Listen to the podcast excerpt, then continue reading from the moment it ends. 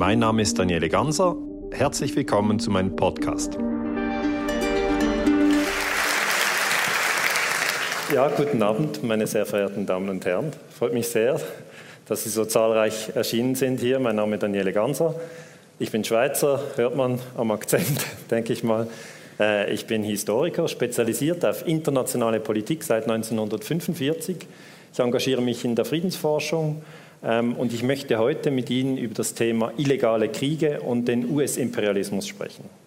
Ich möchte zuerst äh, Dirk Wächter ganz herzlich danken, dass er die Vortragsreihe organisiert hat, heute in Erfurt. Er hat gesagt, ich nehme einen Raum mit 900 Plätzen, habe ich gedacht. Ich habe dann noch gefragt, kommen denn 900 Leute? Hast du da ein Gefühl? Er hat gesagt, nein. das fand ich cool und dann haben wir das gemacht. Und darum äh, finde ich das auch schön, dass jetzt wirklich ausverkauft ist, 900 Menschen hier. Das ist wirklich eine Freude und eine Ehre.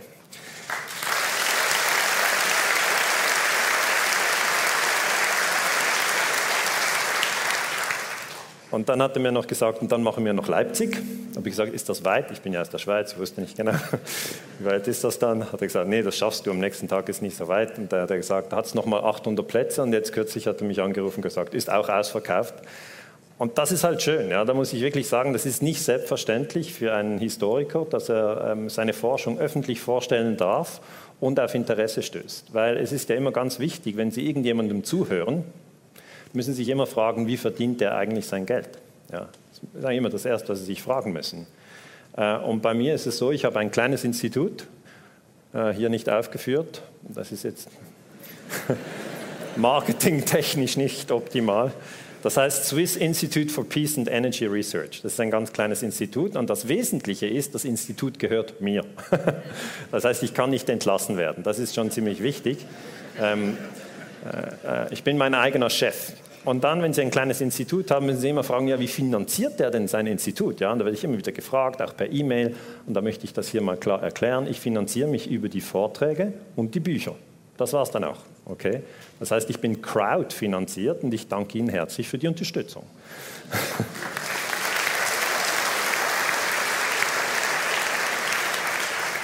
Und diese Unterstützung bewirkt dann eben auch, dass andere, zum Beispiel 15-Jährige, die jetzt nicht herkommen können, weil sie das Geld nicht haben für den Eintritt oder weil sie zu weg, weit weg wohnen oder weil sie um acht nicht mehr aus dem Haus dürfen, ähm, die können das dann auf YouTube anschauen. Okay?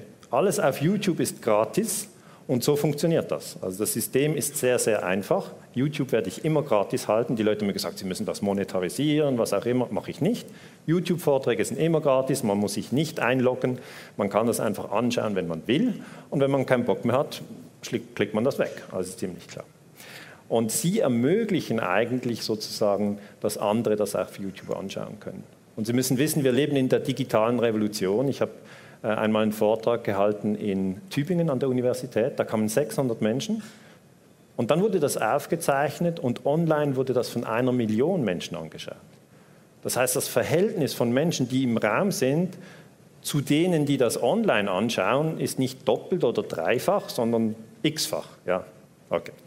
Das die einleitenden Bemerkungen. Jetzt würde ich dann gerne mit Ihnen arbeiten. Ja, fangen wir an. Ähm, gedrängtes Programm, wie immer. Immer wenn ich das so zusammenstelle, soll ich das auch noch? Ja, das nehme ich auch noch und das auch noch. Vielleicht ist es anstrengend, aber hoffentlich nehmen Sie etwas mit. Zuerst möchte ich über Medienkompetenz sprechen und ich habe dieses Inhaltsverzeichnis, dass Sie immer in etwa sehen, wo ist er denn jetzt, wie lange geht es noch, wann kommt die Pause. Die Pause habe ich nicht eingezeichnet, das ist eine Überraschung. Ja. Aber die kommt in etwa in der Mitte. Also, fangen wir an mit Medienkompetenz. Es ist ja so, dass Nietzsche einmal gesagt hat, und das hat er sehr treffend gesagt, alles Sehen ist perspektivisches Sehen. Ja. Jeder hat eine Perspektive und das ist seine Perspektive.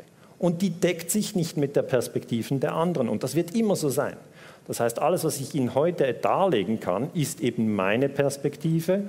Das ist eben ein 45-jähriger Schweizer, ein Mann wenn ich einen, äh, aus China wäre oder wenn ich aus, aus Sri Lanka wäre oder wenn ich aus Peru wäre, würde ich eine andere Perspektive einnehmen. Ja, das heißt, dass dieses Sehen perspektivisch ist, ist eine Konditio, die immer gegeben ist. Und dann, wenn wir die Medien konsumieren, müssen wir uns immer fragen, ist das eine wahre Perspektive? Werden wir richtig informiert oder sollten wir doch noch selber nachdenken?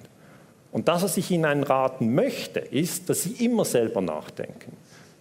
Ist anstrengend, ja, ich weiß. Es ist einfacher, wenn man sagt, ja, ZDF hat gesagt, ja, pff. haben die es geprüft? Nee, hatte gerade keine Zeit. Aber es ist ganz wichtig, dass man seine Medienkompetenz dahingehend erweitert, dass einem klar wird, dass alles, was Sie am Radio hören, was Sie am Fernsehen sehen, was Sie in der Zeitung lesen, das sind Gedanken von anderen Menschen, die Sie teilen können oder auch nicht. Also, die erste Aussage, den Medien darf man nicht blind vertrauen, die kann ich natürlich mit Fakten untermauern. Sie kennen sicher Diana. Also nicht persönlich, aber aus den Medien. Ja. Jetzt, Diana hatte ja eine Beziehung mit Charles. Das war nicht so eine gute Beziehung. Das ist auch bekannt. Und dann hatte sie eine Beziehung mit Dodi Al-Fayed. Und die britische Presse wollte unbedingt ein Bild, wie Diana Dodi küsst. Und dann hat sie 1997 dieses Bild publiziert, Hot Lips, A Princess in Love. Okay, das ist Diana und das ist Dodi. Und natürlich küssen sie sich nicht. Aber indem sie das Bild sehen und den Text unten dran, Hot Lips, denken sie, das ist so viel wie ein Kuss. Okay? Das heißt, ihr Bewusstsein wird gesteuert durch ihre Augen, die Bilder aufnehmen und Text und das kombinieren. Dieses Bild, wissen wir heute, wurde manipuliert. Das Originalbild ist so. Okay? Dodi hat seinen Kopf ganz unromantisch nach rechts. Und für den Fall, dass Sie nicht dabei waren auf dem Boot, hier nochmal der Vergleich. Das wurde publiziert und das ist das echte Bild. Und natürlich werden einige im Raum sagen, ah, das habe ich sofort erkannt, hier der Schattenwurf und so. Ähm, dass der Kopf gedreht wurde. Aber eigentlich müssen Sie sich eingestehen, dass Sie nicht die Möglichkeit haben, die Manipulation eines Bildes zu erkennen. Sie haben sie nicht. Wenn man sich das eingesteht, ist man schon ein bisschen vorsichtiger. Das ist der erste Punkt. Weiteres Beispiel. 1997 gab es in Ägypten einen Terroranschlag. Da wurden verschiedene Terroristen erschossen, 62 an der Zahl. Und darunter waren auch Schweizer, 36 Schweizer. Nun, ein Einschub, die Schweiz hat danach nicht Ägypten bombardiert, einfach als, ähm, als Hinweis. Weil es wird ja jetzt so erzählt, wenn irgendwo Terror ist, dann muss man bombardieren. Das ist völliger Blödsinn. Und die Ägypter mussten dann hier beim Hatschepsut-Tempel die Anlage reinigen, weil nach einem Massaker haben sie viel Blut. Die haben das mit Wasser gereinigt. Was haben jetzt die Schweizer Medien damit gemacht? Sie haben das rot eingefärbt. Und das ist einfach nicht okay.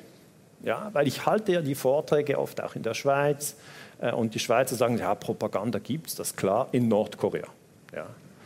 Und das ist eben das Hauptproblem, dass wir immer denken, Propaganda gibt es überall, nur bei mir nicht.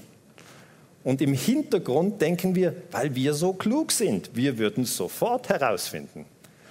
Und die ernüchternde Sache ist die, nein, auch uns kann man täuschen.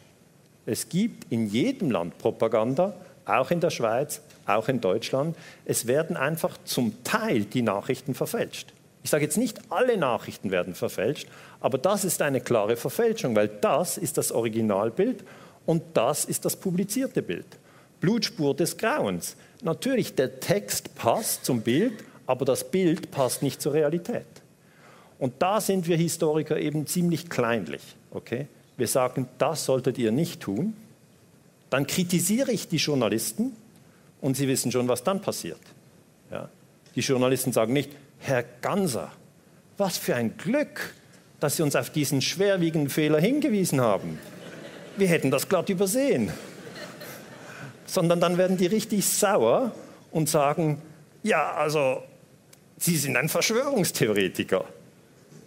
Dann werde ich also dauernd angegriffen von den Journalisten und irgendwie bin ich mir das langsam gewohnt, weil ich natürlich, das muss ich ja auch einräumen, in diesen Beispielen auch die Journalisten kritisiere.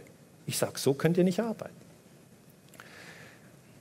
Wie kann man die Medienkompetenz stärken? Meiner Meinung nach sollte man Vorträge hören und Bücher lesen und nicht Fernsehen und News konsumieren. Okay. Das ist die einfache Durchsage. Jemand ist zu mir gekommen und hat gesagt, ah, das ist ja ein super Typ. Du schreibst Bücher und hältst Vorträge. es ist aber nicht so, dass ich es empfehle, weil ich das tue, sondern ich tue das, weil ich der Meinung bin, das ist die beste Form der Informationsverarbeitung.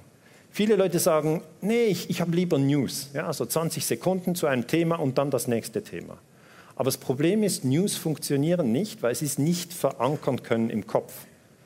Wenn Sie das glauben, dass Sie News verankern können, dann sollten Sie sich hinsetzen und aufschreiben, was Sie gestern in der Tagesschau gehört haben.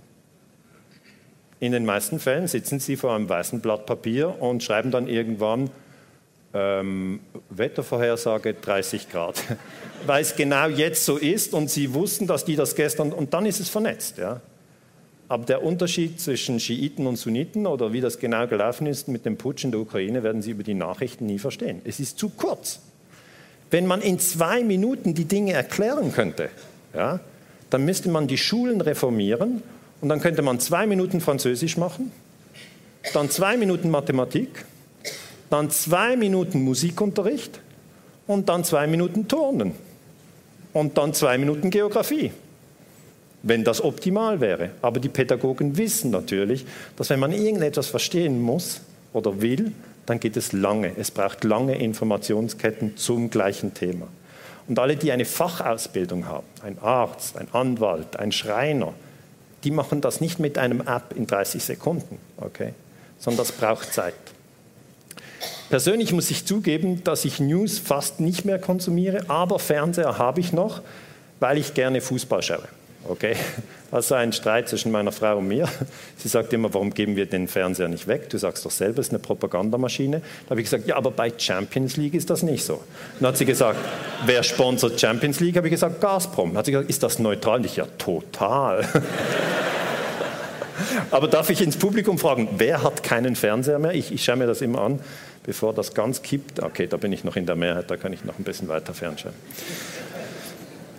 Jetzt weiter können wir den Medien vertrauen. Sie erinnern sich an diesen Terroranschlag in Paris aus dem Jahre 2015. Gab es zwei Anschläge. Es gab den auf Charlie Hebdo und dann Bataclan.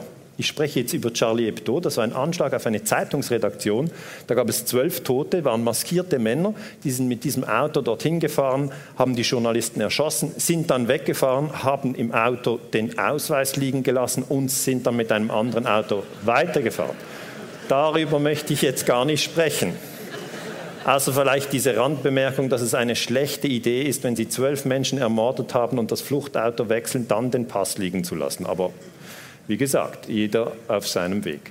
Jetzt, nach dem Anschlag gab es eine Kundgebung in den Straßen von Paris und diese Kundgebung hat die Menschen beeindruckt weil führende Politiker der Welt sind auf die Straße gegangen, in der Stadt, wo es gerade einen Terroranschlag gegeben hat. Das ist ja verrückt. Was für ein Risiko. Sie sehen das? Da haben wir gesagt, die sind mutig, die mischen sich unter das Volk. Trauermarsch für die Opfer. Merkel, Hollande, Abbas ist der Präsident der Palästinenser, Sarkozy.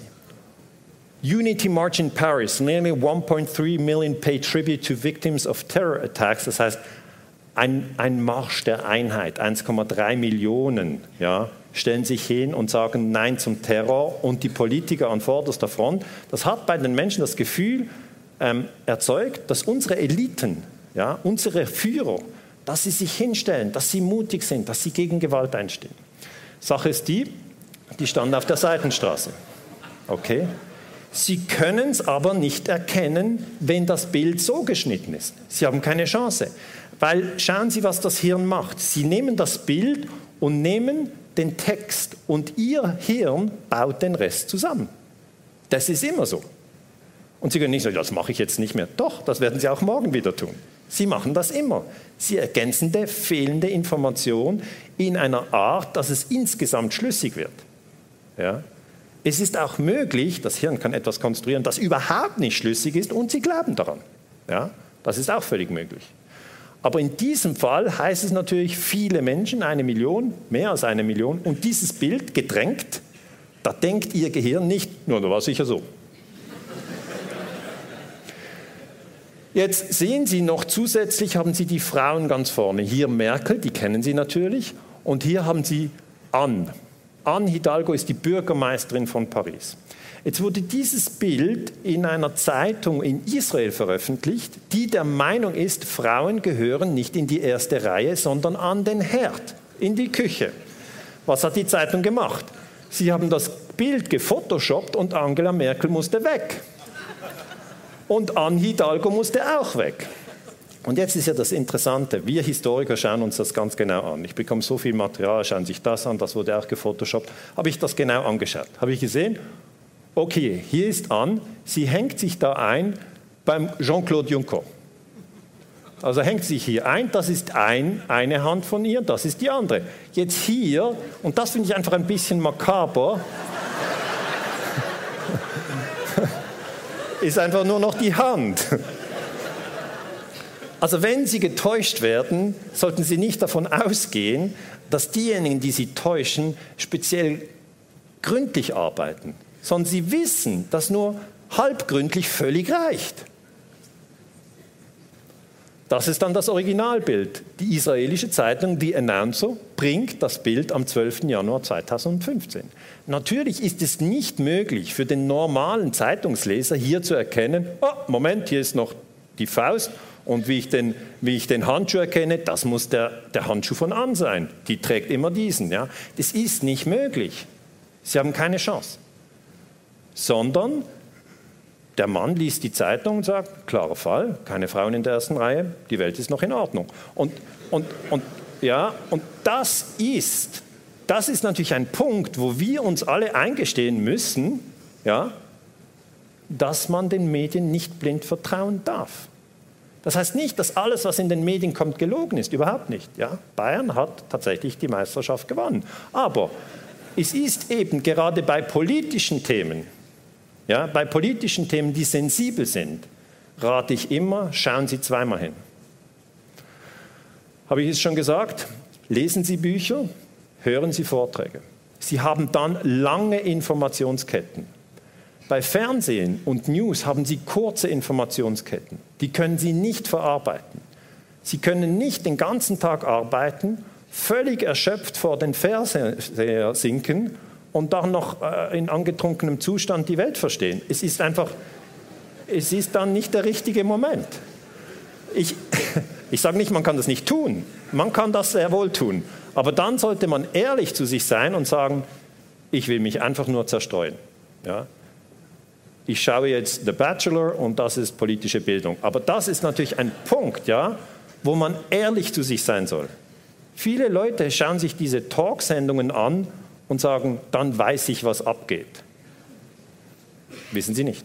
Wissen Sie nicht. Ich war selber in solchen Talksendungen, das ist, äh, sagen wir mal so, speziell. speziell. Also, das war der erste Punkt. Sie haben das sicher mitbekommen.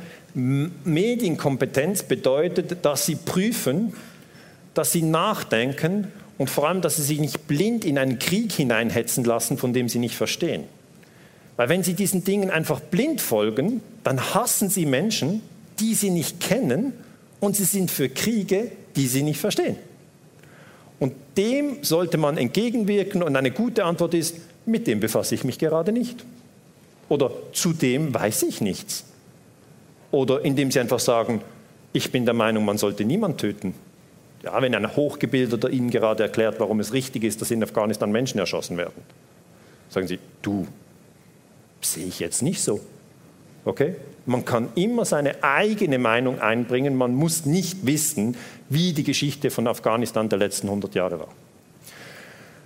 Kommen wir zum Punkt 2, das UNO-Gewaltverbot. Das ist ein zentraler Bestandteil meiner Forschung, weil die Leute mir gesagt haben, Herr Ganser, sehr interessant, dass Sie über Probleme berichten, können Sie auch mal Lösungen bringen? Habe ich gesagt, ja, eine Lösung ist das UNO-Gewaltverbot. Wir haben ja jetzt 193 Länder auf der Welt, ja, und diese 193 Länder haben untereinander abgemacht, dass sie sich nicht überfallen. Finde ich eine gute Abmachung. Okay? Das bedeutet, Kriege sind seit 1945 verboten. Viele Leute sagen, nee, das kann doch nicht sein. Es gab ja so viele Kriege, Koreakrieg, Vietnamkrieg, Libyenkrieg, Irakkrieg. Die sollen verboten sein? Ja, die Kriege sind verboten. Die UNO-Charta verbietet Krieg. Hier die UNO ein, ein Gebäude in erster Linie wollen. Sie wollen in New York, aber die UNO wurde am Ende des Zweiten Weltkrieges gegründet. Sie wissen, der Zweite Weltkrieg, 60 Millionen Tote. Danach hat man gesagt, wir müssen uns als Menschheitsfamilie auf ein höheres Niveau begeben und das wäre die Idee, dass wir uns gegenseitig nicht mehr töten. Das ist der Fortschritt vom Zweiten Weltkrieg, wenn Sie so wollen. Und man hat dann gesagt, hier in der Charta von der UNO hat man gesagt, im Artikel 4, Sie können das jetzt nicht lesen, ich habe noch einen Auszug da, da steht, keine Gewalt in den internationalen Beziehungen. Konkret heißt es so, alle Mitglieder, das sind einfach alle Staaten in der UNO, unterlassen in ihren internationalen Beziehungen jede Anwendung von Gewalt. Das ist das Kapitel 1, Artikel 2, Absatz 4. Diejenigen, die das nachlesen wollen, finden es online, wenn sie das suchen. Das ist das Gewaltverbot. Und wenn wir uns an das Gewaltverbot halten als Menschheitsfamilie, haben wir die Chance, friedlich durch das 21. Jahrhundert zu gehen. Wenn wir uns nicht an das Gewaltverbot halten, dann müssen wir uns daran erinnern, dass wir im atomaren Zeitalter leben und dass wir das ganze System derart destabilisieren können, dass wir uns alle auslöschen. Also wir haben jetzt einfach alle Möglichkeiten vor uns. Das ist immer das Gute beim Menschen. Er hat einen freien Willen er kann sich erschießen, einen anderen erschießen, eine Möglichkeit. Oder er kann jemandem helfen und selbstlos irgendwo ein Projekt unterstützen. Er kann beides machen. Das ist der freie Wille. Und mein Plädoyer ist eben, dass wir dieses Gewaltverbot viel öfters erwähnen und dass wir es auch in den Schulen unterrichten, dass wir es auch in den Zeitungen erwähnen, dass wir es auch am Fernsehen erwähnen, weil es eben doch noch viele Leute hat, die Fernsehen schauen, ja, wie ich. Aber ich sage mal, ich habe das ganz selten gesehen am Fernsehen. Ganz selten, dass man sagt, das Gewaltverbot der UNO verbietet den Krieg zwischen einem Land und dem anderen. Also das ist eine andere Vision, die ich äh, schon lange eigentlich mit mir rumtrage, weil ich mich gefragt habe, wie kommen wir aus der Gewaltspirale raus? Eigentlich nur durch das Gewaltverbot. Weil die Länder haben natürlich ganz verschiedene Interessen und um diese Interessen wahrzunehmen, sind sie manchmal der Meinung, dass sie das Gewaltverbot ignorieren können. Und dies tun vor allem die fünf ständigen Mitglieder im Sicherheitsrat. Okay, ich habe Ihnen gesagt, wir haben 193 Länder weltweit, aber fünf sind im Sicherheitsrat. Das sind die USA, das ist Frankreich, das ist Russland, das ist China und das ist Großbritannien. Diese fünf sind im Sicherheitsrat der UNO und die haben eigentlich die Aufgabe zu überwachen, dass das Gewaltverbot nicht gebrochen wird. Außer natürlich, wenn sie es selber brechen. Das ist das Verrückte. Ja? Also ein konkretes Beispiel hier, äh, die Amerikaner natürlich mit Trump ähm, und die Franzosen äh, mit Macron und mit Theresa May, das sind die drei NATO-Staaten im UNO-Sicherheitsrat. Die haben jetzt 2018 Syrien bombardiert. Das widerspricht dem Gewaltverbot. Wurden sie verurteilt? Nein. Warum nicht? Weil eben die Verurteilung durch den UNO-Sicherheitsrat erfolgen müsste und da haben sie eine Vetomacht. Das ist ziemlich schwierig zu verstehen. Ja? Ich nehme gerne ein Beispiel aus dem Fußball. Es ist wie wenn eine Mannschaft das Recht auf Handspiel hat. Sie hat einfach das Recht auf Handspiel. Zum Beispiel Leipzig. Okay? Köpfler nicht erwischt, aber Kollege hat eine Faust und drin ist er. Dann wird der, der, der Schiedsrichter würde kommen, hallo, das darf man nicht, das ist faul. Ja? Und dann würde er sagen, ja, hier, ich bin Mitglied im Sicherheitsrat. Sehen Sie den Mechanismus? Das ist kein guter Mechanismus, aber er ist so und eine Reform wird nur stattfinden, wenn die fünf Mitglieder zustimmen. Also das sind auch die bekanntesten Politiker weltweit. Äh, Trump natürlich der bekannteste Politiker überhaupt, Putin der zweitbekannteste äh, Politiker weltweit und dann von China der Präsident. Das habe ich oft gemerkt, er ist nicht so bekannt. Äh, heißt Xi Jinping. Xi Jinping. Xi geschrieben XI. Jetzt ist es schwierig, sich das zu merken, aber es gibt eine, einen Trick. Ich habe mir das so gemerkt, der Präsident von China, der fährt nicht Snowboard. Ist nur eine Eselsbrücke, ja? Aber dann denken Sie, er fährt nicht Snowboard, was fährt denn der? Ja, Ski. Okay? Sehen Sie es? Ja, das ist ja nur ein kleiner. Ich weiß nicht, ob der Ski fährt, ganz ehrlich. Also ich weiß wirklich nicht, ob Ski Ski fährt. Ich weiß es nicht. Aber für Sie, wenn Sie heute Abend rausgehen und Sie fragen, habe ich einen Wissensvorsprung jetzt? Dann fragen Sie morgen Ihren Nachbarn, weißt du, wie der Präsident von China heißt? Und der andere, Böhne, keine Ahnung. Ja. Wenn Sie dann sagen, er heißt Snowboard, dann haben Sie es. Aber ja. Dann haben Sie natürlich Macron, Präsident von Frankreich, und Sie haben Theresa May, die Premierministerin von Großbritannien. Diese fünf sind die mächtigsten. Sie sind die mächtigsten äh, Staatenlenker auf der Welt. Sie haben alle Atombomben und sie haben alle die Vetomacht. Kommen wir zum dritten Kapitel, Menschheitsfamilie. Darf ich kurz in den Raum fragen, verstehen Sie mich eigentlich gut? Ist es klar, deutlich, trotz Akzent? Gut, sind wir. Vielen Dank. Das Prinzip Menschheitsfamilie ist mir genauso wichtig wie die Medienkompetenz und das UNO-Gewaltverbot. Warum? Weil ich so viele verschiedene Konflikte angeschaut habe und immer gesehen habe, eine Gruppe bringt die andere Gruppe um. Es waren immer Menschen, ja. Es waren nie die Zebras, ja, oder die Antilopen. Es waren immer die Menschen. Wir haben immer mit Menschen zu tun, die Menschen töten. Und das ist das, was mich als Historiker interessiert und wo ich mich frage, wie kann es sein? Wie funktioniert der Mechanismus? Und langsam wissen wir, wie der Mechanismus funktioniert. Wir haben unterschiedliches Aussehen, erster Punkt. Wir haben unterschiedliche Religionen, zweiter Punkt. Wir haben unterschiedliche Nationalitäten. Wir haben unterschiedliche Meinungen unterschiedliche Geschlechter, unterschiedliche Einkommensstrukturen. Kurzum, wir sind alle völlig verschieden. Es gibt keinen Menschen, der genau identisch ist wie Sie. Keinen. Das bedeutet, weil wir unterschiedlich sind, grenzen wir uns voneinander ab. Passiert. Passiert immer. Und dann orientieren wir uns innerhalb der Gruppe, von der wir denken, dass die am ähnlichsten ist. Und dann kann die Gruppe entweder entlang der Nation, oder der Religion oder der Hauptfarbe gespalten werden. Und dann gehen die Gruppen aufeinander los. Es ist immer so gewesen und es wird vermutlich immer so sein. Man muss zuerst die Gruppe bilden, dann die andere Gruppe abwerten und erst dann kommt das Töten. Also im Mittelalter hat man Frauen, die viel wussten, als Hexen eingestuft. Das ist jetzt nicht eine Theorie, das sind Fakten. Diese Frauen wurden verbrannt. Das ist nichts anderes als ein Verbrechen. Da kann man sich fragen, meine Güte, warum haben wir das getan? Ja, wir haben sie aus der Menschheitsfamilie ausgeschlossen. Das ist der Punkt. Und darum sollte uns das nicht mehr passieren. Okay? Niemanden aus der Menschheitsfamilie ausschließen. Trump gehört auch zur Menschheitsfamilie. Putin auch. Erdogan auch. Merkel auch.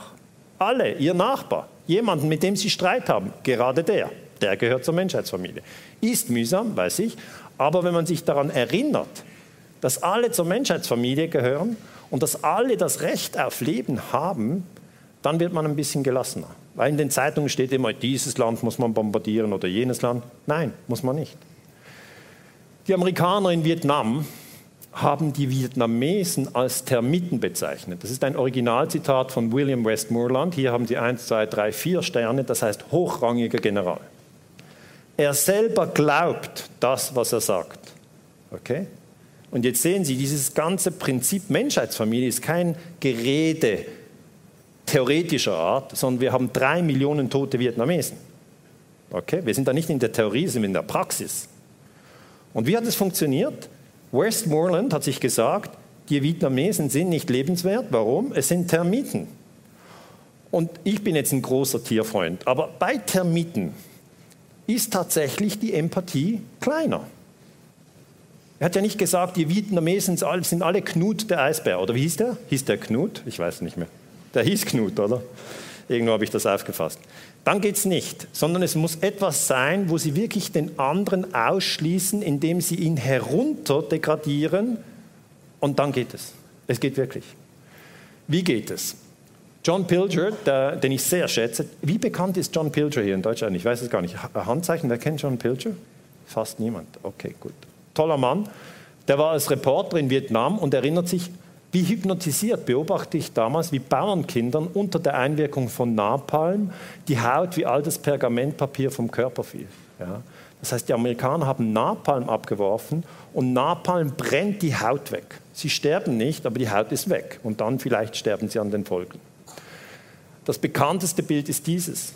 Okay, das ist ein Mädchen, das vor einem Napalmangriff wegrennt, 1972, das ist das Jahr, in dem ich geboren wurde, und das ist der Napalmangriff auf dieses Dorf, Trang Bang, und das Mädchen ist hier neun, sie heißt Kim. Jetzt ist Kim älter und sie setzt sich für den Frieden ein. Sie zeigt ihre Brandverletzung und sie zeigt nur den Arm. Sie zeigt nicht den Rücken. Aber was ich Ihnen hier erkläre, ist, Napalm auf Kinder abzuwerfen, haben wir das Gefühl, das geht ja gar nicht. Wer macht denn das? Das geht im Kontext des Krieges, wenn die eine Gruppe von der anderen Gruppe denkt, die gehören nicht mehr zur Menschheitsfamilie. Und dann geht alles. Es gibt kein Halten mehr. Und darum ist es mir so wichtig, dieses Prinzip Menschheitsfamilie immer in den Vorträgen zu verankern, dass man also keinen Rassismus pflegt, dass man keinen Nationalismus pflegt, dass man auch nicht sagt, wir machen jetzt einen Klassenkampf und wir bringen die Oberschicht um, weil die Oberschicht beutet die Unterschicht aus, habe ich gelesen in der Schule, also bringen wir die um. Ja, das hat ja Pol Pot gemacht, kommunistische Diktatur. Er hat gesagt, alle die mit Brille, das ist Oberschicht. Ja, schauen Sie mal. Sie wissen gar nicht, wann Sie plötzlich auf der Abschlussliste sind. Es ist so. Man sagt immer, nee, nee, ich bin ja nicht das oder jenes. Ja, Sie müssen das Prinzip wahren. Das ist die Sicherheit. Nicht hoffen, dass Sie nie auf der Abschlussliste sind. Weil diejenigen mit Brille, hat halt Pol Pot gesagt, das sind die, die viel lesen. Das stimmt ja eigentlich auch bis zu einem gewissen Grad. Und die, die viel lesen, sind die Klugen. Und die Klugen, die sind der Oberschicht. Und die Oberschicht beutet die Unterschicht, also macht sie alle tot. Und das oder so schnell wird jemand ausgeschlossen aus der Menschheitsfamilie. Oder die Muslime. Nach 9-11, haben Sie gesehen, was passiert ist? Kollektiv, Terroristen. Das ist eine Riesenfrechheit. Also die Sache mit der Menschheitsfamilie ist nicht ein alter Hut, sondern meiner Meinung nach der Kompass, wie man durchs 21. Jahrhundert kommen kann. Ähm, das heißt nicht, dass Sie mit den anderen in die Ferien müssen, okay? Das ist nicht gesagt, sondern das heißt einfach, dass Sie den anderen respektieren, auch wenn er völlig andere Ansichten teilt als Sie. Ein Beispiel, ja, vielen Dank.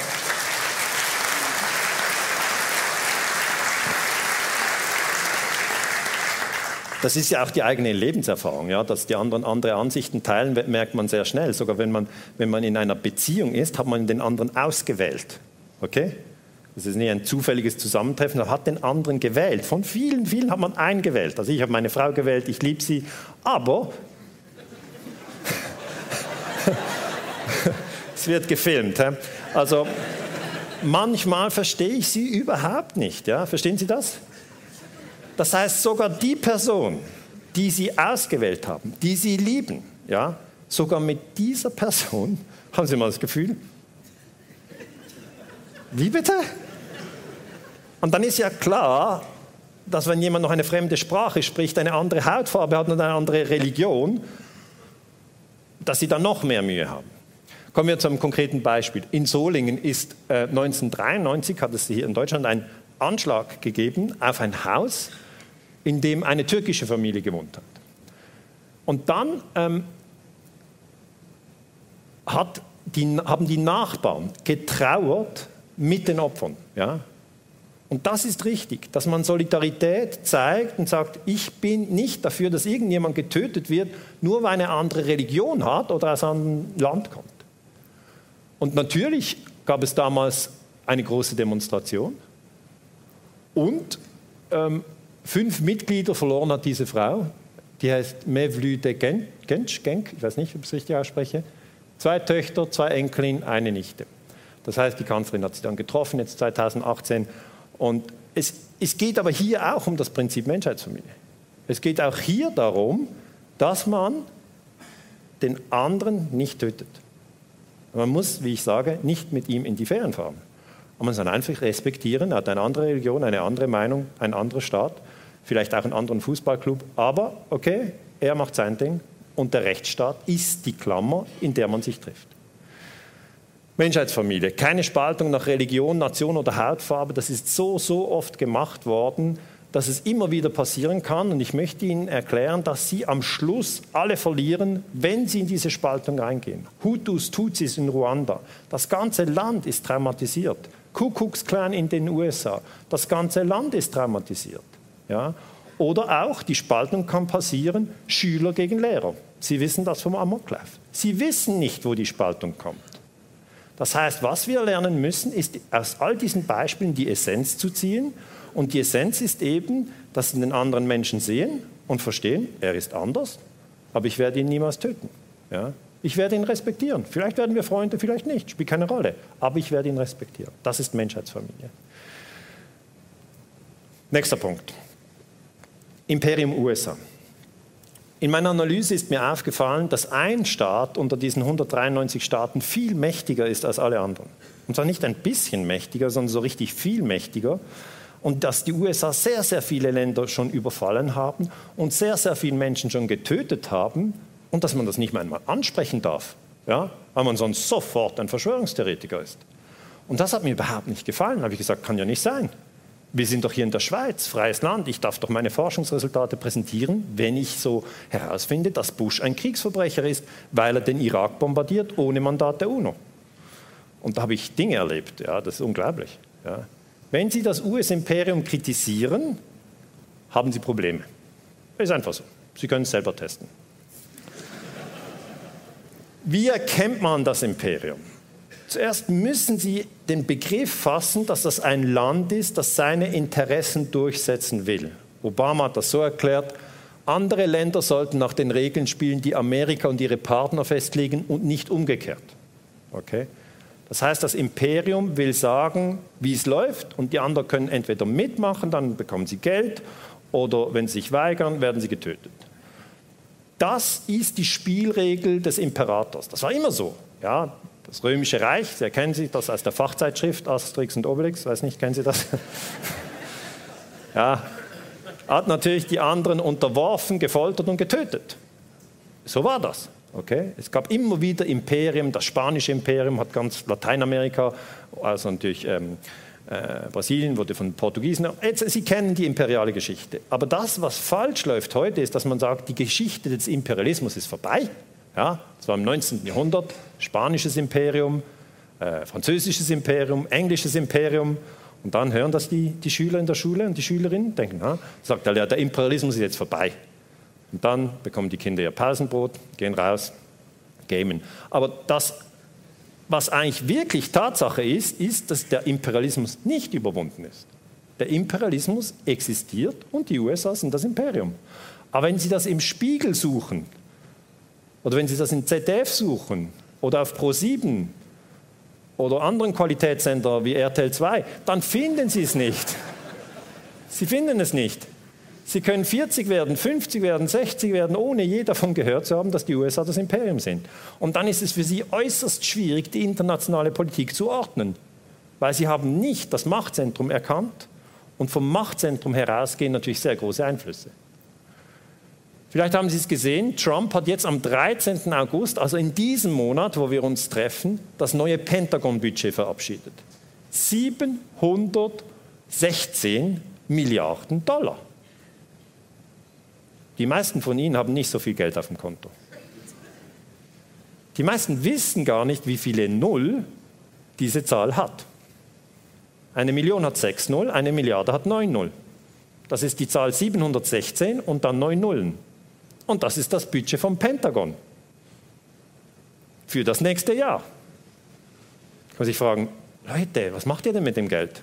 Wir haben ja viel zu tun. Was macht ihr denn? Ja, wir. Wir sind das Verteidigungsministerium. Ist Ihnen das schon aufgefallen?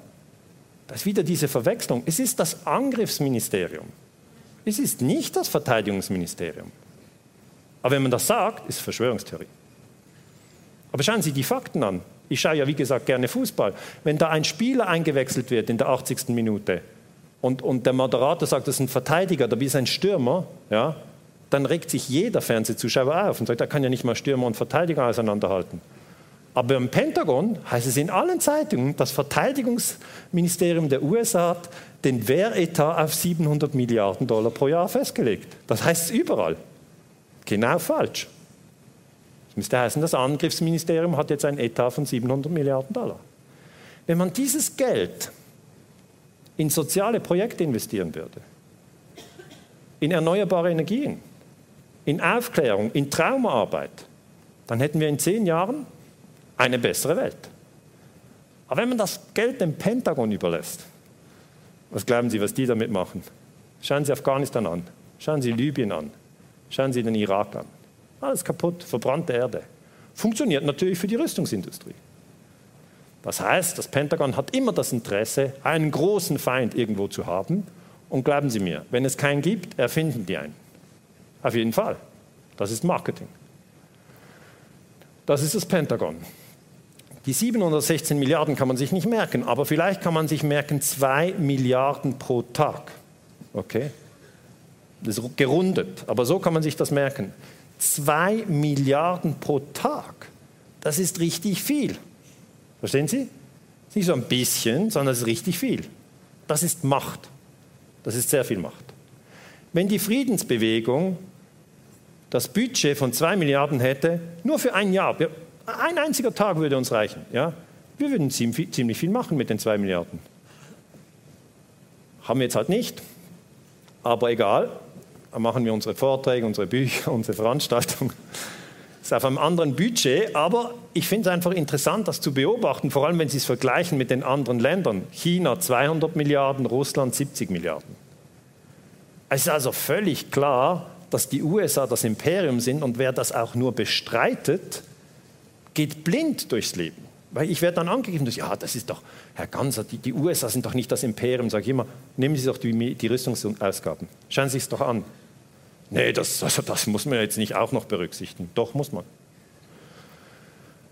Jetzt kommen wir zum illegalen Krieg gegen den Iran, weil ich möchte Ihnen ja konkrete Beispiele darlegen. Ich habe Ihnen jetzt erklärt, dass das UNO-Gewaltverbot es verbietet, dass ein Land ein anderes Land überfällt. Ich habe Ihnen auch dargelegt, dass fünf Länder im UNO-Sicherheitsrat sind. Ich habe Ihnen auch gesagt, wie der Präsident von China heißt.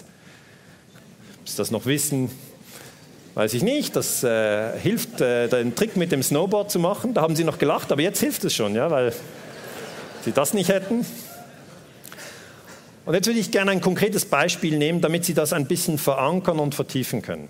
Ja, die Briten und die Amerikaner haben jeweils einen Geheimdienst, der heißt MI6 bei den Briten und CIA bei den Amerikanern und die haben die Regierung im Iran gestürzt. Das ist wichtig zu wissen, weil der Iran ja immer wieder negativ in der Presse auftaucht. Hier in Europa denkt man, die Iraner, das sind Barbaren. Warum eigentlich? Ja, weiß ich auch nicht. Das stand in der Zeitung. Okay, äh, konkret, ja, die wollen die Atombombe. Ja, unglaublich. Wer hatten die Atombombe? Ja, das weiß ich auch nicht. Und so, also sie, man ist hier ähm, sozusagen in einer, in, einer, in einer Gefühlsstimmung, dass die Iraner einfach die Barbaren sind. Gut, das stimmt natürlich nicht. Das ist ein Verrat an der Menschheitsfamilie. Jetzt wenn man es genauer anschaut, dann habe ich mal gefragt, haben eigentlich die Iraner 1953 die Regierung in Großbritannien gestürzt? Äh, nein, haben sie nicht. Äh, haben die Briten die Regierung im Iran gestürzt? Ja. Äh, warum sind dann jetzt die Iraner die Barbaren? Ja, trotzdem. Also keine Logik, da keine Logik. Jetzt, dieser Sturz erfolgte, nachdem die Iraner das Erdöl verstaatlicht hatten. Okay. British Petroleum wollte das ganze Erdöl für sich kontrollieren. Ähm, die Iraner haben gesagt, wir hätten gern auch einen Teil der Einkünfte. Und dann kam Mossadegh an die Macht, gewählt, Premierminister, demokratisch gewählt. Das heißt ja immer, der Westen ist für die Demokratie. Außer wenn es nicht passt mit den Wirtschaftsinteressen. Und der Iran hat eben eine Demokratie gehabt. Und diese Demokratie hat man zerschlagen, und zwar 1953. Der britische Geheimdienst MI6 mit dem amerikanischen Geheimdienst CIA sind hingegangen haben die Regierung gestürzt. Darf man das? Nein. Das ist eben illegal. Das ist ein illegaler Krieg. Darum habe ich hier nochmal mein Buch eingeblendet. Wenn Sie das dann im Detail nachlesen wollen, können Sie das nachlesen. Das Problem ist aber, dass wir in den Medien ganz anders informiert werden. Okay? Medien sind nicht nur Fernsehen, Smartphone, Bücher und Vorträge, sondern auch Kinofilme. Und das, was bei den meisten Menschen funktioniert, wenn sie MI6 hören, ist nicht, dass sie an den Iran denken, sondern an James Bond. Ja, ist das vielleicht bei Ihnen auch so? Also in der Schweiz. Ich kann es nur, ich möchte Ihnen auch nicht zu nahe treten, aber ich kann Ihnen nur berichten, was in der Schweiz passiert.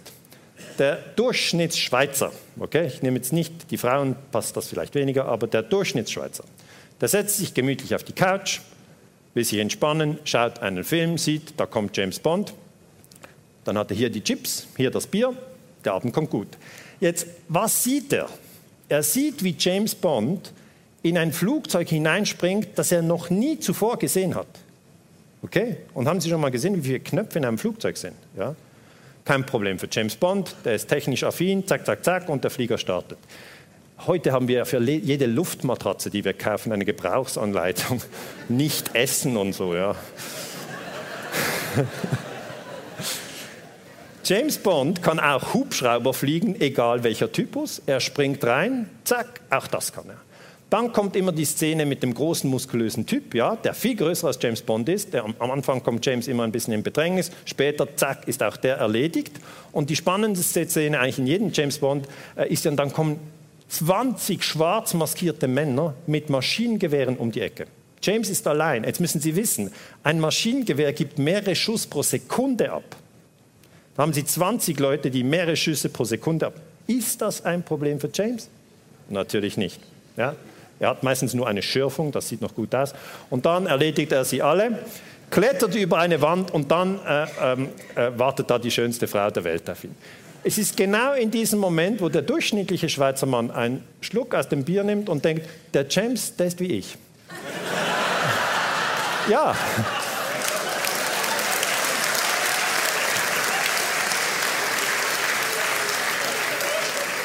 Also das, was passiert, ist eine Identifikation mit James Bond.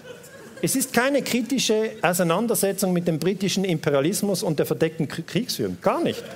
Sondern es ist eine Identifikation. Man muss zugeben, die Männer sind realistisch.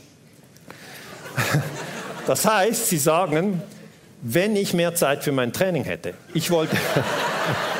Ich wollte schon lange eine Helikopterlizenz machen, aber nein, meine Frau wollte die größere Küche, also ich musste meine Prioritäten zusammenstreichen. Ich hätte.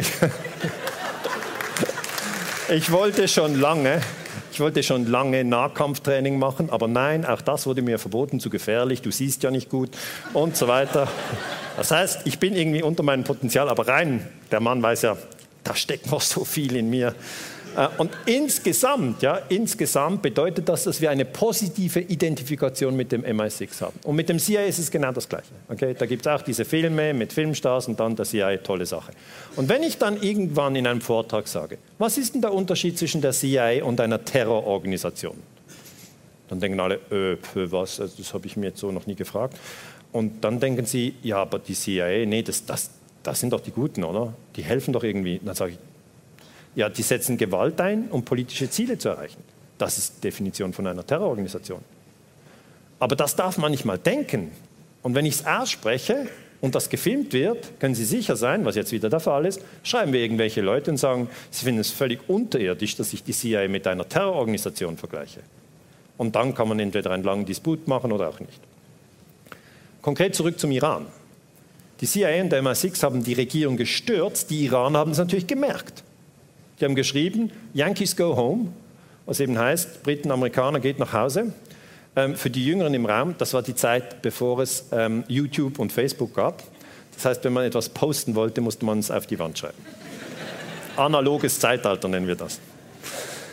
Die Amerikaner haben sich schon entschuldigt, aber erst im Jahre 2000, okay, 50 Jahre später, hat die amerikanische Außenministerin gesagt, es ist einfach zu verstehen, dass viele Iraner diese amerikanische Intervention in ihre inneren Angelegenheiten missbilligen.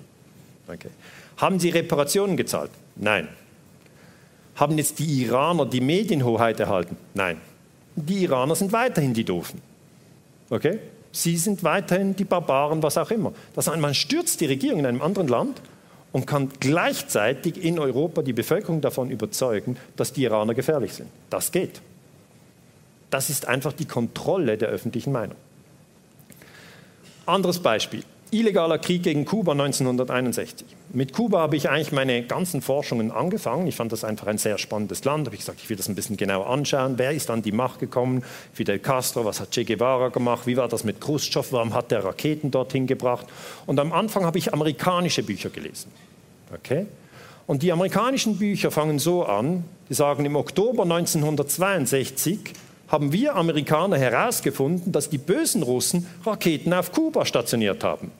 Ich, kleiner Schweizer Student, ja, 24 Jahre, sitze an der Universität Basel und lese diese Bücher und denke, unglaublich, diese Russen, also das ist ja eine Sauerei, die bringen einfach Raketen nach Kuba, das geht ja gar nicht. Als ich das Buch fertig hatte, habe ich gedacht, das ist klar, die, die Russen, die suchen ja den Dritten Weltkrieg. Und erst später habe ich dann ein anderes Buch gelesen. Da stand, ah nein, die Amerikaner haben versucht, die Regierung von Kuba zu stürzen, schon 1961. Die Russen haben in der UNO protestiert das hat nichts gewirkt. Und dann haben sie Raketen drüber gestellt. Und dann habe ich herausgefunden, dass die Amerikaner auch Atomraketen in der Türkei hingestellt haben. Und plötzlich ist mein Weltbild ins Wanken geraten. Und das ist der spannende Moment. Volker Pispers hat einmal gesagt, wenn der Feind bekannt ist, hat der Tag Struktur. Und da hat er recht, ja.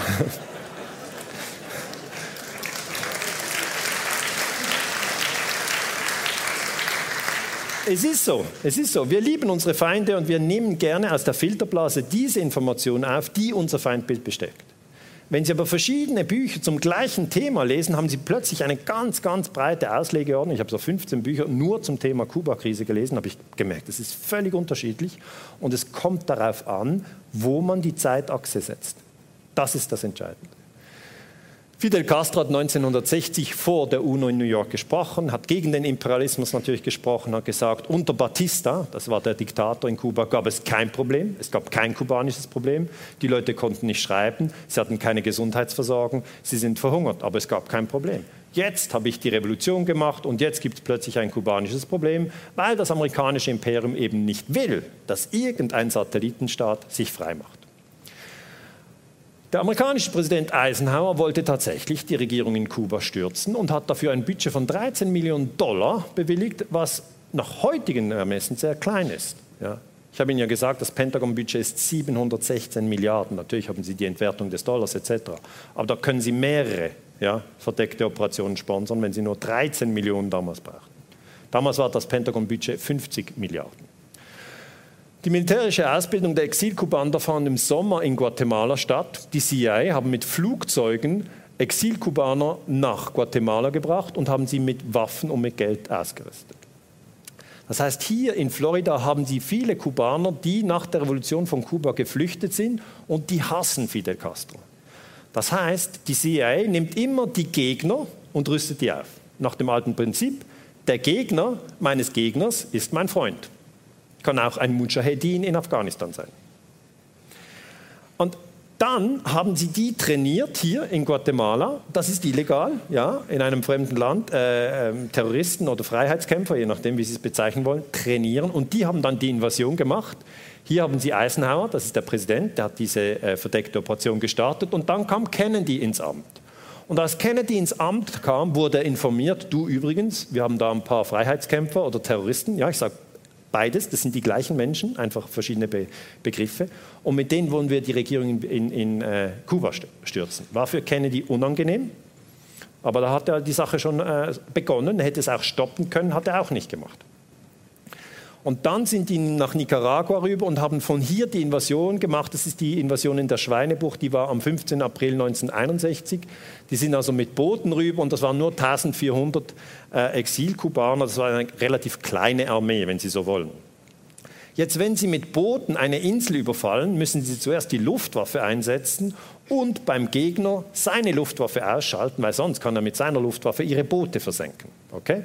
Das ist das ABC von einer Inseleroberung. Zuerst Luftwaffe ausschalten. Wenn Sie das vergessen, ist ein Problem. Jetzt, da mussten ja die Amerikaner zuerst Kuba bombardieren. Wie haben sie denn das verschleiert? Sie haben zuerst in der UNO eine Geschichte gebracht, um die Weltöffentlichkeit zu täuschen. Das heißt, die Kubaner gehen an die UNO, dass der Botschafter der Kubaner geht an den UNO-Sicherheitsrat und sagt, Raul Roa hieß er, und hat am 15. April 1961 gesagt in der UNO, dass Kuba von den USA bombardiert werde, dies sei ein illegaler Angriffskrieg. Raul Roa hat absolut recht. Für mich dann wiederum interessant, wie haben die USA ihre Sicht der Dinge dargelegt? Stevenson, der Botschafter der USA, hat gesagt, nein, wir haben nichts damit zu tun. Das sind kubanische Piloten, die dermaßen genug haben von der Diktatur von Fidel Castro, dass sie das Land verlassen haben und zuvor noch ihr Heimatland bombardiert haben. Okay? So mit einem Knall das Haus verlassen wäre das, also ein großer Knall. Ja, noch die Handgranate hinter sich werfen. Das war die Geschichte. Er behauptet, dass kubanische Piloten, die angeblich aus Castro-Streitkräften desertiert waren, vor dem Verlassen des Heimatlandes dieses noch mit Bomben eingedeckt hätten. Jetzt die Flugzeuge, welche die CIA eingesetzt hat, um Kuba zu bombardieren, das waren äh, B-26 Bomber. Das ist äh, ein Archivbild von der US Air Force. Jetzt, wenn Sie mit so einem Flugzeug nach Kuba gehen und es bombardieren und es wird abgeschossen, dann haben Sie hier das Abzeichen der amerikanischen Luftwaffe. Das ist nicht gut. Darum hat die CIA die Flugzeuge umgemalt. Ist jetzt nicht so super kompliziert, ja, das zu verstehen. Man hat einfach die Flugzeuge umgemalt. Man hat das amerikanische Logo weggenommen und hat FAR draufgeschrieben. FAR steht für Fuerzas Armadas Revolucionarias. Das ist das äh, Abzeichen der Kubaner. Aber Achtung, es waren amerikanische Flugzeuge. Das nennen wir Attacke unter falscher Flagge. Verstehen Sie das? Sie haben die falsche Flagge. Wieder zurück zum Fußball. Ich bin so im Fußball. Das ist wie wenn jemand von Leipzig sich ein Trikot von Bayern kauft, sich dort in den Strafraum stellt und wenn Leipzig die Ecke trägt, so, oh, oh Kopfball, oh, Eigent, Eigentor, meine Güte. Aber de facto hat er ja, ist ein Leipzig-Spieler, der ein Bayern-T-Shirt anhat. Nur beim Fußball ist es so, das würde jeder erkennen. Ja? Die würden schon beim Duschen sagen, da stimmt was nicht. Und ja, und da ist man ohne Trikot. Und da sage ich Ihnen, in der internationalen Politik bräuchte es vielleicht auch so etwas wie den Videobeweis, wo man nochmal hingeht und sagt, Moment, können wir diese Flieger nochmal sehen? Kennen Sie das? Das war ja das Ding von der WM. Darf ich überhaupt die WM erwähnen? Ähm, den Freistoß von Toni Kroos. Großartiger Freistoß. Großartiger. Aber hier, diese Flugzeuge wurden umgemalt und dann wurden sie abgeschossen. Ja, ein Flugzeug ist abgeschossen. Und hier, wenn Sie es jetzt anschauen, das ist die kubanische Kennzeichnung und FAR ist auch kubanisch. Okay? Also man hat die Flugzeuge äh, falsch angemalt und das nennen wir False Flag, falsche Flappe. Das heißt, man kann das machen, man kann lügen, man kann täuschen und wenn die Menschen nicht achtsam sind, ja, wenn sie nicht achtsam sind, dann fallen sie auf diese Täuschungen ein. Darum halte ich diese Vorträge, weil ich sage, die Menschheitsfamilie wird nicht einfach gespalten irgendwie, sondern mit Tricks, die wirklich erprobt sind. Ja? Schnell täuschen, in den Medien weit verbreiten und dann plötzlich ist das die Story. Die Invasion ist übrigens gescheitert. Fidel Castro wurde nicht gestürzt. Die CIA hat dann versucht, ihn zu töten mit äh, Mordanschlägen. Sie haben zum Beispiel eine Muschel präpariert und haben gesagt, die explodiert, weil die wussten, der Fidel, der taucht so gerne. Aber da ist er dann doch nicht durchgetaucht. Also irgendwie hat er alles überlebt. Und die Sache ist natürlich die, dass das für uns Historiker sehr, sehr interessant ist. Gut, hatten wir den Iran, wir hatten Kuba, kommen wir noch nach Afghanistan. Können Sie noch? Sind Sie noch da? Ähm,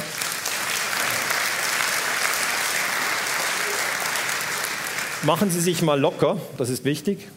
Atmen Sie mal in den Bauch, mal die Schultern so ein bisschen bewegen, die Hände so ein bisschen auf. Man hat sonst vielleicht die Tendenz, sich zu verkrampfen. Ja? Macht keinen Sinn. Wenn Sie die Nachbarn gut kennen, können Sie auch, sonst lernen Sie sich kennen. Jetzt ähm, ab nach Afghanistan. Afghanistan 1979, sehr interessant. Da haben wir einen illegalen Krieg der Russen. Okay? Ich werde dann manchmal kritisiert, heißt ja, Sie kritisieren immer nur den US-Imperialismus, können Sie ja mal was kritisch zu den Russen sagen? Sage, ja klar, die Russen haben eine illegale Invasion von Afghanistan gemacht, 1979. Ja, die Regierung damals in Afghanistan hat sie gerufen, aber die Regierung war erst sehr, äh, seit kurzem im Amt und erst noch durch Putsch. Also für mich ist die Invasion 79 von Afghanistan illegal. Die Russen bleiben bis 88 eine Million Tote, davon 15.000 Russen. In meinem Buch habe ich geschrieben, der Einmarsch der Russen in Afghanistan war illegal, weil es war ein Angriffskrieg ohne UNO-Mandat. Brezhnev müsste sich wegen Verbrechens der Aggression vor dem UNO-Strafgerichtshof in Den Haag verantworten, wenn er noch leben würde. Das heißt, dieses Gewaltverbot der UNO gilt für alle, auch für die Franzosen. Ja? Wenn die Franzosen 1956 äh, Ägypten bombardieren, das war äh, die Suez-Krise, dürfen sie nicht. Wurden sie verurteilt? Nein. Warum? Weil sie im UNO-Sicherheitsrat sitzen. Wurden die Sowjets verurteilt? Nein, weil sie mit Vetomacht im Sicherheitsrat sitzen. Wurden die Amerikaner verurteilt, als sie 2003 den Irak überfallen haben? Nein, weil sie im Sicherheitsrat sitzen. Also irgendwann sehen Sie den Dreh, so funktioniert die Sache. Und natürlich ist Afghanistan nicht nur 79 überfallen worden. Damals haben die CIA dann die Mujahedin mit äh, Stinger-Raketen ausgerüstet. Das war eine ganz äh, brisante Sache, äh, kann ich jetzt nicht vertiefen.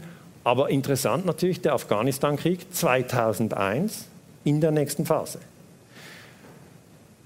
Im Afghanistan-Krieg sind mehr als 200.000 Menschen gestorben. Das ist jetzt der neue Afghanistan-Krieg, der tobt seit 2001. Es gab eine Untersuchung der Todesopfer Und das ist dieser Body Count von den International Physicians Against uh, Nuclear War. Das sind die Ärzte gegen Atomkrieg. Und die Zahl 200.000 ist tief geschätzt, ja, ist vermutlich höher.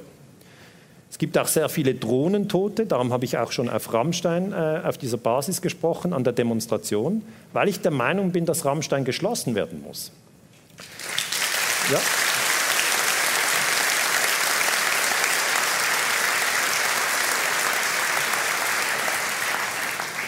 Wenn man sieht, und man kann das klar sehen, dass Drohnen unschuldige Menschen töten und dass Deutschland hier genutzt wird als ein Kommunikationsrelais, als ein Ort, wo die Drohnenkommunikation darüber geht, dann muss man sagen, dieser Ort muss geschlossen werden, weil von Deutschland soll nie mehr Krieg ausgehen. Das war eine so wichtige Durchsage, eine Grundhaltung für die Menschheitsfamilie, die eben eingehalten werden sollte, im Moment ist es nicht der Fall, aber immer mehr Menschen denken darüber nach und denken, Rammstein, was ist das? Eine Band? Nein, es ist noch mehr. Ja? Und dass man dort tiefer reingeht, sich ein Bild macht und sich informiert, ist natürlich etwas, was immer mehr passiert und es hat mit Afghanistan zu tun. Die Afghanen selber haben keine Ahnung, was da abgeht. Ja. Es sind oft arme Menschen, ja, wenig Bildung und die wissen nicht, was das für Drohnen sind und wo die herkommen. Okay, die wissen auch nicht, wo, Rammstein liegt und sie wissen auch nicht, warum jetzt die Amerikaner sie dauernd bombardieren. Sie sehen einfach, dass sie immer wieder ihre Brüder und Schwestern und ihre Kinder begraben. Und die Deutschen sind im Krieg. Das muss man einfach so sagen, weil wenn Sie Ihre Freunde fragen, sind wir im Krieg, werden die meisten Ihnen sagen, nein. Warum sagt man nein? Weil der Krieg nicht auf deutschem Boden ist. Aber deutsche Soldaten sind in Afghanistan. Und das ist eine Kriegshandlung und darum ist Deutschland im Krieg. Aber das ist ein totales Tabuthema. Man müsste, wenn man wirklich Respekt den Soldaten gegenüber zollt, über diesen Krieg regelmäßig berichten, Befürworter, Gegner darüber sprechen. Man kann ja über alles sprechen. Aber wenn man nicht mehr über den Krieg spricht und ihn einfach tabuisiert und sagt, no, das, das macht irgendwie die Bundeswehr und das ist eine Art Hilfsauftrag, ähm, dann ist es tabuisiert. Und das bedeutet bei den Leuten, dass der Krieg weg ist. Es gibt ihn nicht mehr. Und das ist der absolute Sieg der Propaganda. Es gibt den Krieg nicht mehr, weil er nicht in der Zeitung steht, weil er nicht repetiert wird. Machen Sie den Test mit den Freunden. Fragen Sie, was denkst du eigentlich? Ist Deutschland im Krieg? Die meisten werden sagen, nee, nee, sehe ich jetzt nicht. Nee. Und sie werden argumentieren, ich sehe ja keine Panzer vor meiner Haustüre. Oder fahren keine Bomben auf mein Dach. Und wenn Sie sagen, aber ist die Bundeswehr in Afghanistan? Dann werden Sie sagen, ja gut, ja, zum Helfen sind wir da, zum Helfen. Dann fragt man sich, warum ist man denn in Afghanistan? Und die Sache ist wieder Krieg gegen den Terror.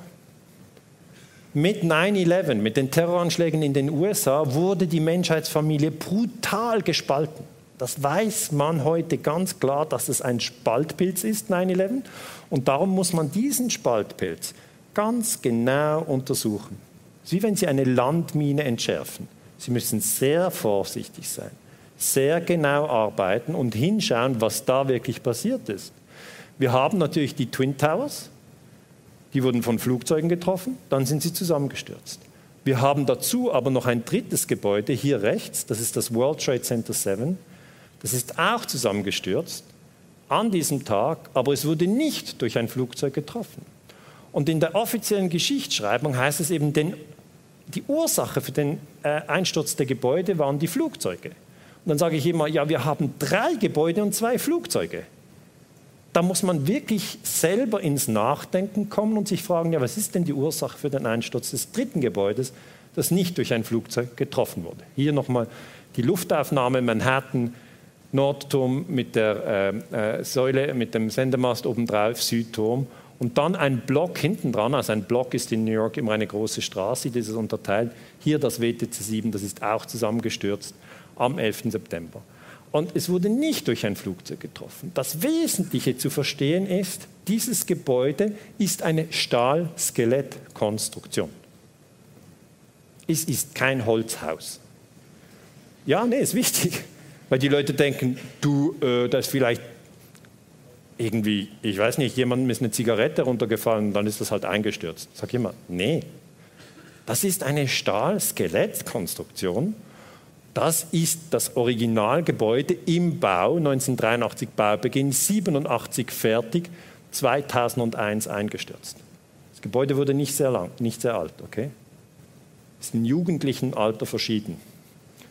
Aber die Geschichte dieses Gebäudes ist unglaublich spannend, weil es ist im freien Fall während zwei Sekunden eingestürzt. Das bestätigt die amerikanische Untersuchungsbehörde. Freier Fall bei Stahlbau ist schwierig.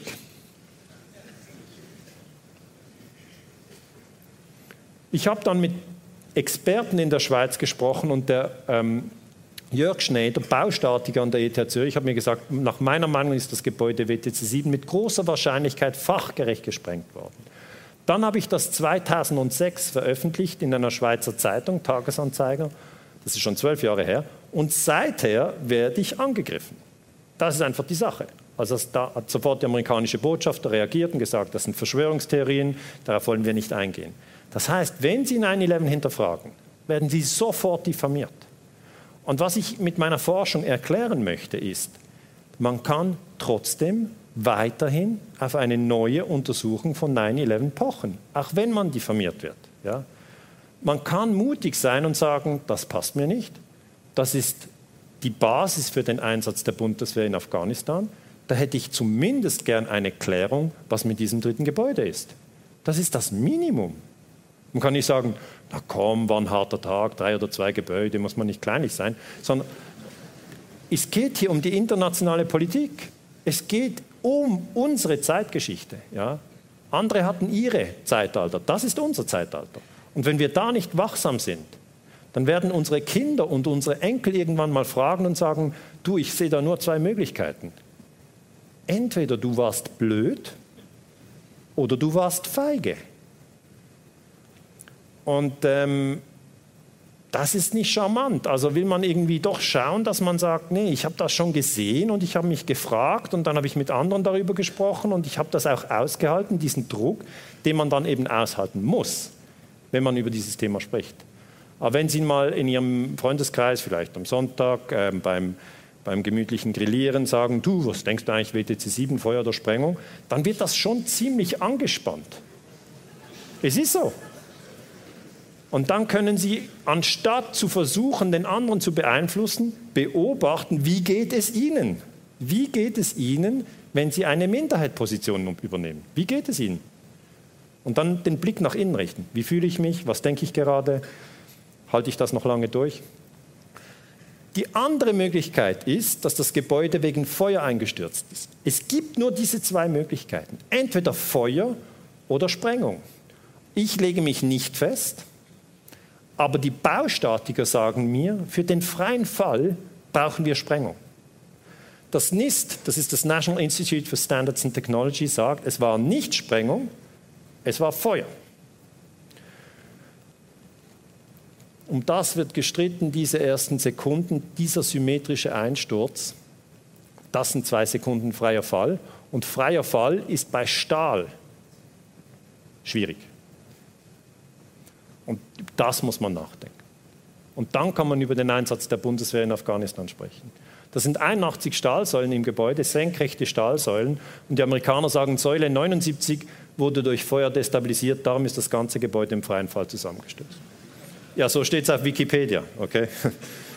Ja, wenn Sie Wikipedia glauben, dann werden Sie sagen, ja, so ist es. Ja, kann ich ja nicht selber nachprüfen, wer bin ich schon, Hansli Müller. Nee, denken Sie selber nach. Ich sage immer, denken Sie selber nach.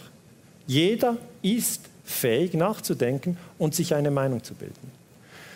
Die BBC hat dann über diesen Einsturz berichtet, aber zu früh. Das heißt, die haben in den 5 Uhr Nachrichten berichtet, aber das Gebäude ist erst um 20 nach 5 eingestürzt und das ist nicht gut. Ja, ja, das ist diese Sache. Ja.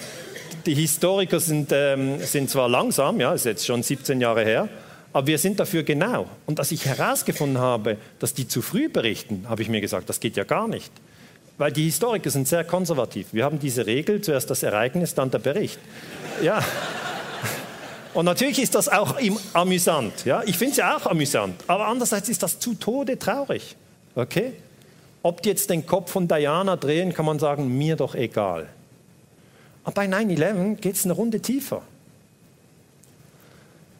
Diese Journalistin hat dann eingestanden, okay, das war ein Fehler, Jane Stanley. Sie hat aber auch nur vom Teleprompter abgelesen. Okay? Sie ist hier in New York und liest ab. Wir haben immer das Gefühl, das ist live.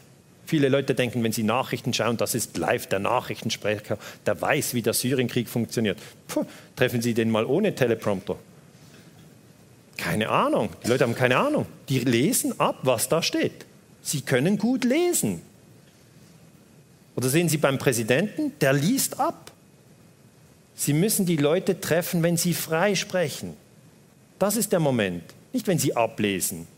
Also kann man an der Schule sofort Prüfungen zulassen, wo man einfach nur abschreiben muss. Frei, das ist die Prüfung. Und sie hat nur abgelesen, sie kann nichts dafür. Stellt sich die Frage, warum steht das bei ihr? Und da muss man die Redaktion, Richard Porter, und der hat gesagt, wir haben hier einen falschen Bericht einer Nachrichtenagentur. Wir hatten diese Aussage von Reuters. Ja gut, dann sind Sie bei Reuters. Das ist eine der größten Nachrichtenagenturen. Das heißt, wir werden heute gesteuert durch Leitmedien und Nachrichtenagenturen. Und wenn die wollen, dass sie etwas so sehen, wie sie entschieden haben, dann sehen sie das so. Und der normale Mensch fragt seinen Bruder, der sieht es auch so, und seinen Lehrer, der sieht es auch noch, und seine Freundin sieht es auch so. Gut, dann ist das Weltbild geschlossen. Es kann aber völlig auf tönernen Füßen stehen. Und darum der Appell an Sie, prüfen, wenn Sie können. Und sonst einfach sagen, ich bin gegen diese Kriege, ich verstehe es nicht. Das ist eine gute Haltung. Aber was keine gute Haltung ist, wenn man sagt, ich bin für diesen Krieg, muss doch etwas gemacht werden. Diese Afghanen, äh, das waren ja alles Afghanen in den Flugzeugen, sagen wir nicht, das waren 15 von den 19 waren Saudis. Ja gut, dann soll man auch noch Saudi-Arabien bombardieren. Okay, und was noch alles? Ja, dann kommt diese Stimmung von, habt ihr noch zehn Atombomben? Wir müssen hier mal aufräumen. Und das ist natürlich nicht das, was das Prinzip der Menschheitsfamilie sagt. Sondern man soll sich daran erinnern, dass wir aufgehetzt werden. Wir werden gegeneinander aufgehetzt. Der Bruder gegen den Bruder, die Schwester gegen die Schwester. Und davon soll man sich befreien und sagen, nein, solange das nicht geklärt ist, geht kein Bundeswehrsoldat nach Afghanistan. Aber gut, die sind jetzt schon dort. Was kann man machen? Medienkompetenz stärken, die eigene Achtsamkeit stärken. Ich sage immer, man soll seine eigenen Gedanken beobachten. Und dann, wichtiger Tipp, nicht alles glauben, was man denkt. Okay?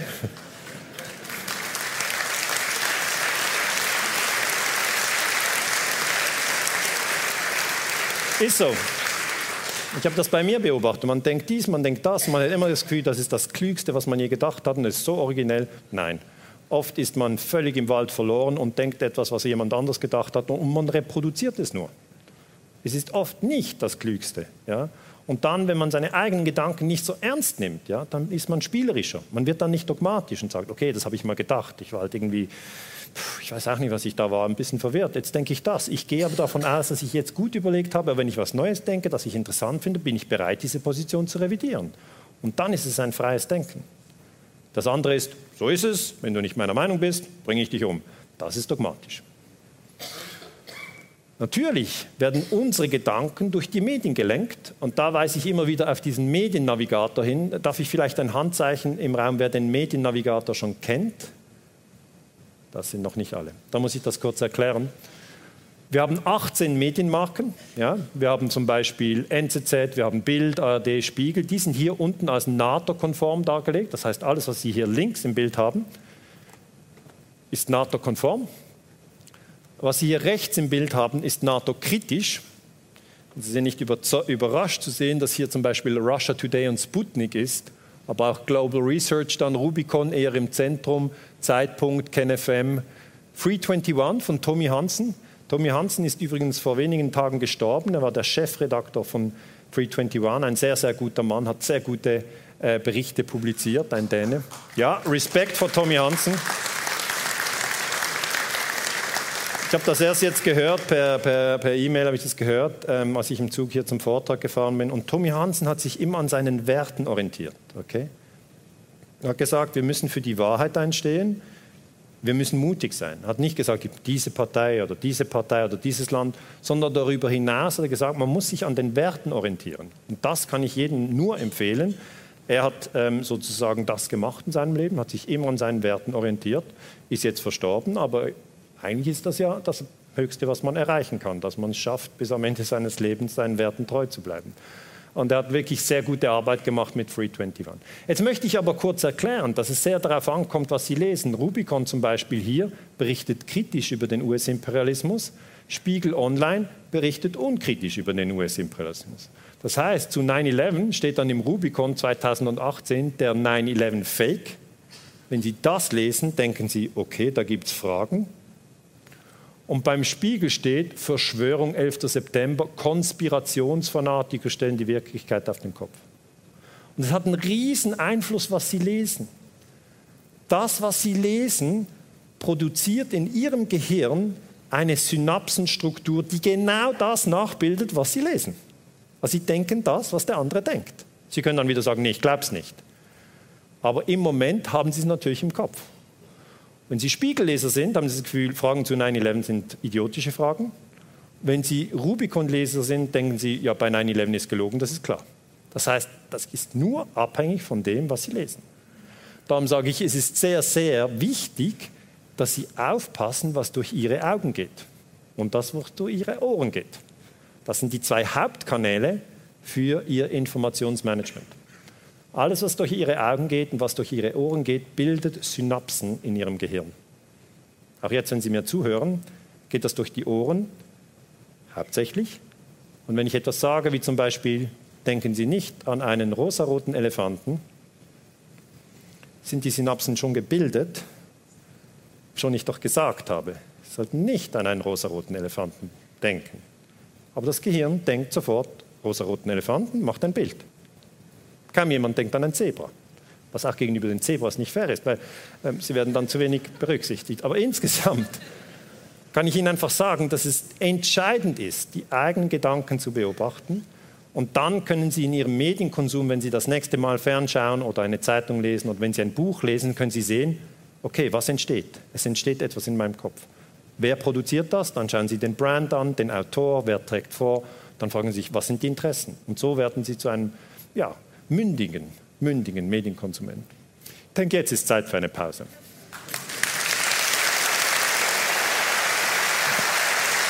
Ja, gut, dann gehen wir zum zweiten Teil des Vortrages. Ähm, wir würden jetzt eigentlich ein bisschen noch näher zu Deutschland kommen. Ich habe hier Punkt 9, Mauerfall und NATO-Osterweiterung als Thema. Dünkt mich sehr, sehr wichtig. Äh, natürlich auch hier in Erfurt ein, ein Thema, das, das, das, nahe ist, was viele von, hier, äh, von Ihnen erlebt haben, die Älteren zumindest im Raum. Die Jüngeren haben es nicht erlebt. Aber wenn wir uns daran erinnern, ja, war das ein, ein, ein sehr positives Ereignis, zumindest beurteile ich das so als, als Schweizer Historiker, dass die Wiedervereinigung in Deutschland gelungen ist. Meiner Meinung nach sehr, sehr wichtig, sehr, sehr positiv zu beurteilen. Und es, äh, es war gar nicht klar, dass das gelingt. Es war ja diese sogenannte äh, Strickjackendiplomatie. Ich weiß nicht, ob Sie sich daran erinnern. Äh, Bundeskanzler Helmut Kohl und Gorbatschow beide in der Strickjacke. Und ich habe Ihnen schon gesagt, ohne Vertrauen ja, geht gar nichts. Also in der Menschheitsfamilie sind wir immer wieder auf Vertrauen angewiesen. Sie sind jeden Tag auf Vertrauen angewiesen. Wenn Sie mit dem Auto fahren und Sie haben, einen, haben Gegenverkehr, dann müssen Sie vertrauen, dass der andere nicht einschläft. Ähm, Sie brauchen immer Vertrauen. Der Mensch kann nicht ohne Vertrauen. Und hier hat natürlich das Vertrauen zwischen den deutschen Politikern und den russischen, sowjetischen Politikern sehr, sehr gut funktioniert. Und auf dieser Basis erst war die Wiedervereinigung von Deutschland möglich. Und ich denke, das ist ein, ein sehr guter, ein sehr wertvoller Moment in der Menschheitsgeschichte gewesen. Und ich denke auch, dass Deutschland gegenüber Russland dankbar sein müsste. Weil, ja.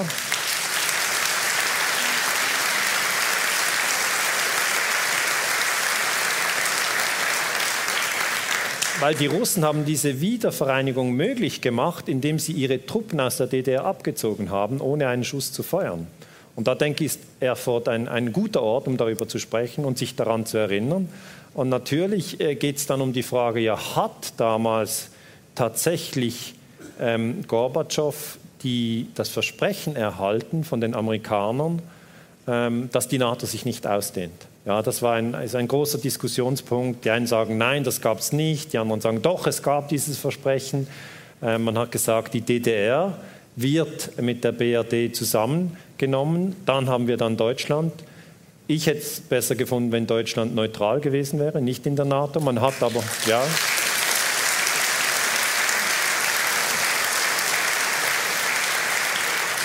Die Amerikaner haben sich dann aber durchgesetzt und haben die ganze deutsche, äh, das ganze Territorium von Deutschland in die NATO reingenommen. Und die äh, Amerikaner haben gegenüber den Russen versprochen, dass die NATO sich danach nicht weiter ausdehnt, dass es also keine NATO-Osterweiterung geben wird. Und um das zu belegen, ja, habe ich die Originaldokumente äh, ausgegraben. Das sind die Gespräche zwischen dem amerikanischen Außenminister äh, James Baker und Gorbatschow.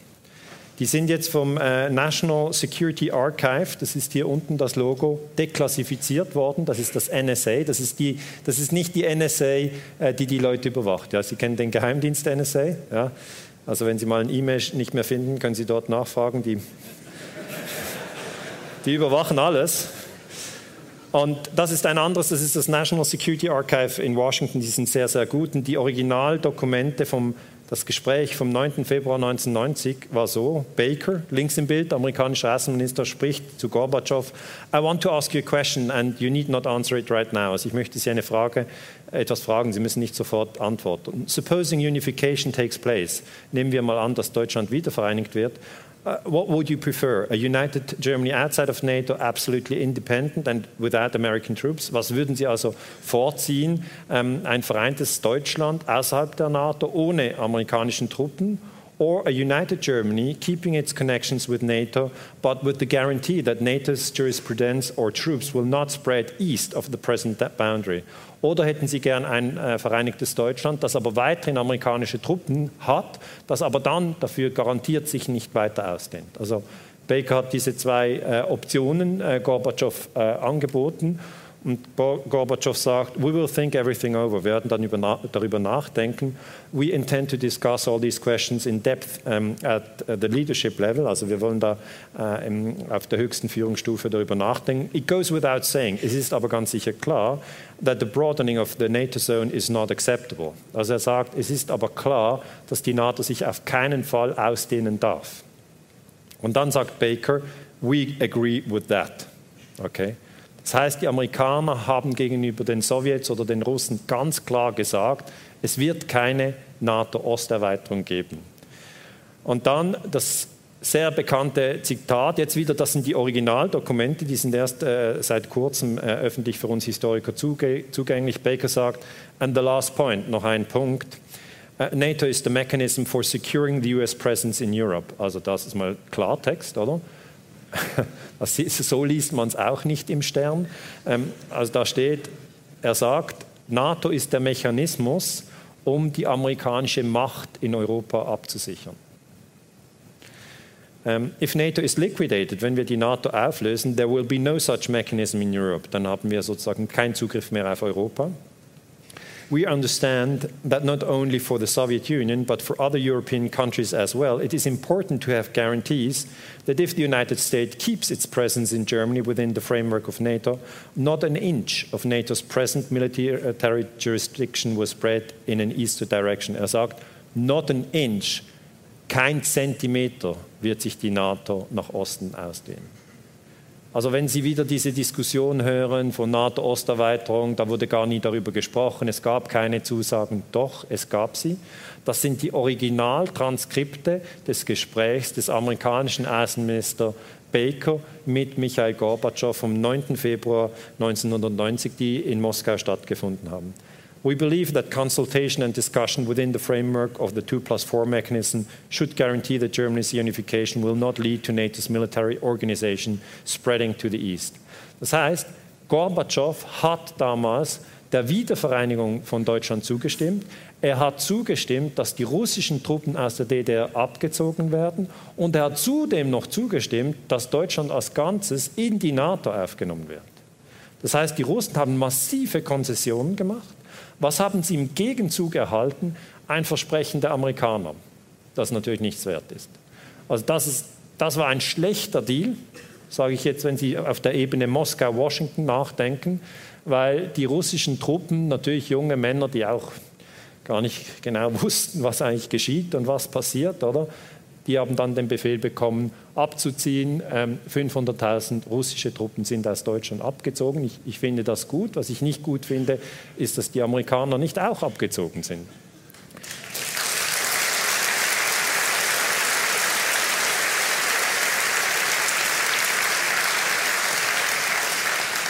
Vor allem ist es schwierig zu verstehen, dass die Russen in ihrem Vertrauen extrem, extrem äh, verletzt wurden, weil natürlich dieses, diese Aussage von 1990, not an inch, kein Zentimeter werden wir uns ausdehnen, in den folgenden Jahren immer wieder gebrochen wurde. Also nicht ein Land wurde in die NATO integriert, sondern immer wieder ein Land integriert. Hier haben Sie die NATO-Erweiterung. Die schwarz eingezeichneten Länder sind die Länder, äh, die sozusagen schon vor dem Mauerfall äh, in der NATO sind. Dann hier braun die BRD und dann ging es um die DDR. Dann gehen Sie in dieses Land, in dieses Jahr 1990 NATO-Beitritt. Und dann 99, das war das Jahr, als die NATO Serbien bombardierte, sich also von einem Verteidigungsbündnis in ein Angriffsbündnis wandelte.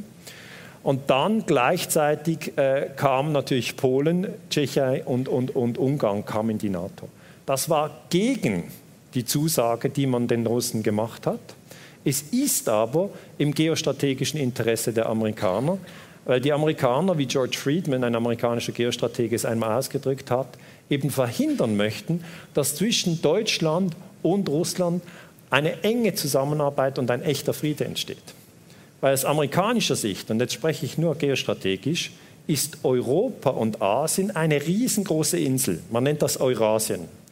Und um diese Insel zu kontrollieren, muss man, wenn man jetzt in Washington sitzt und mal will, will das Imperium bleiben, verhindern, dass die Eurasier Sagen Sie, Eurasier, was denn das? Das sind Sie und ich, die Schweizer gehören auch zu den Eurasiern, äh, dass die kooperieren. Okay? Sondern man muss die immer schauen, dass sie sich gegenseitig irgendwie bekämpfen und zerstreiten und dann sind sie gespalten und dann sind sie schwach.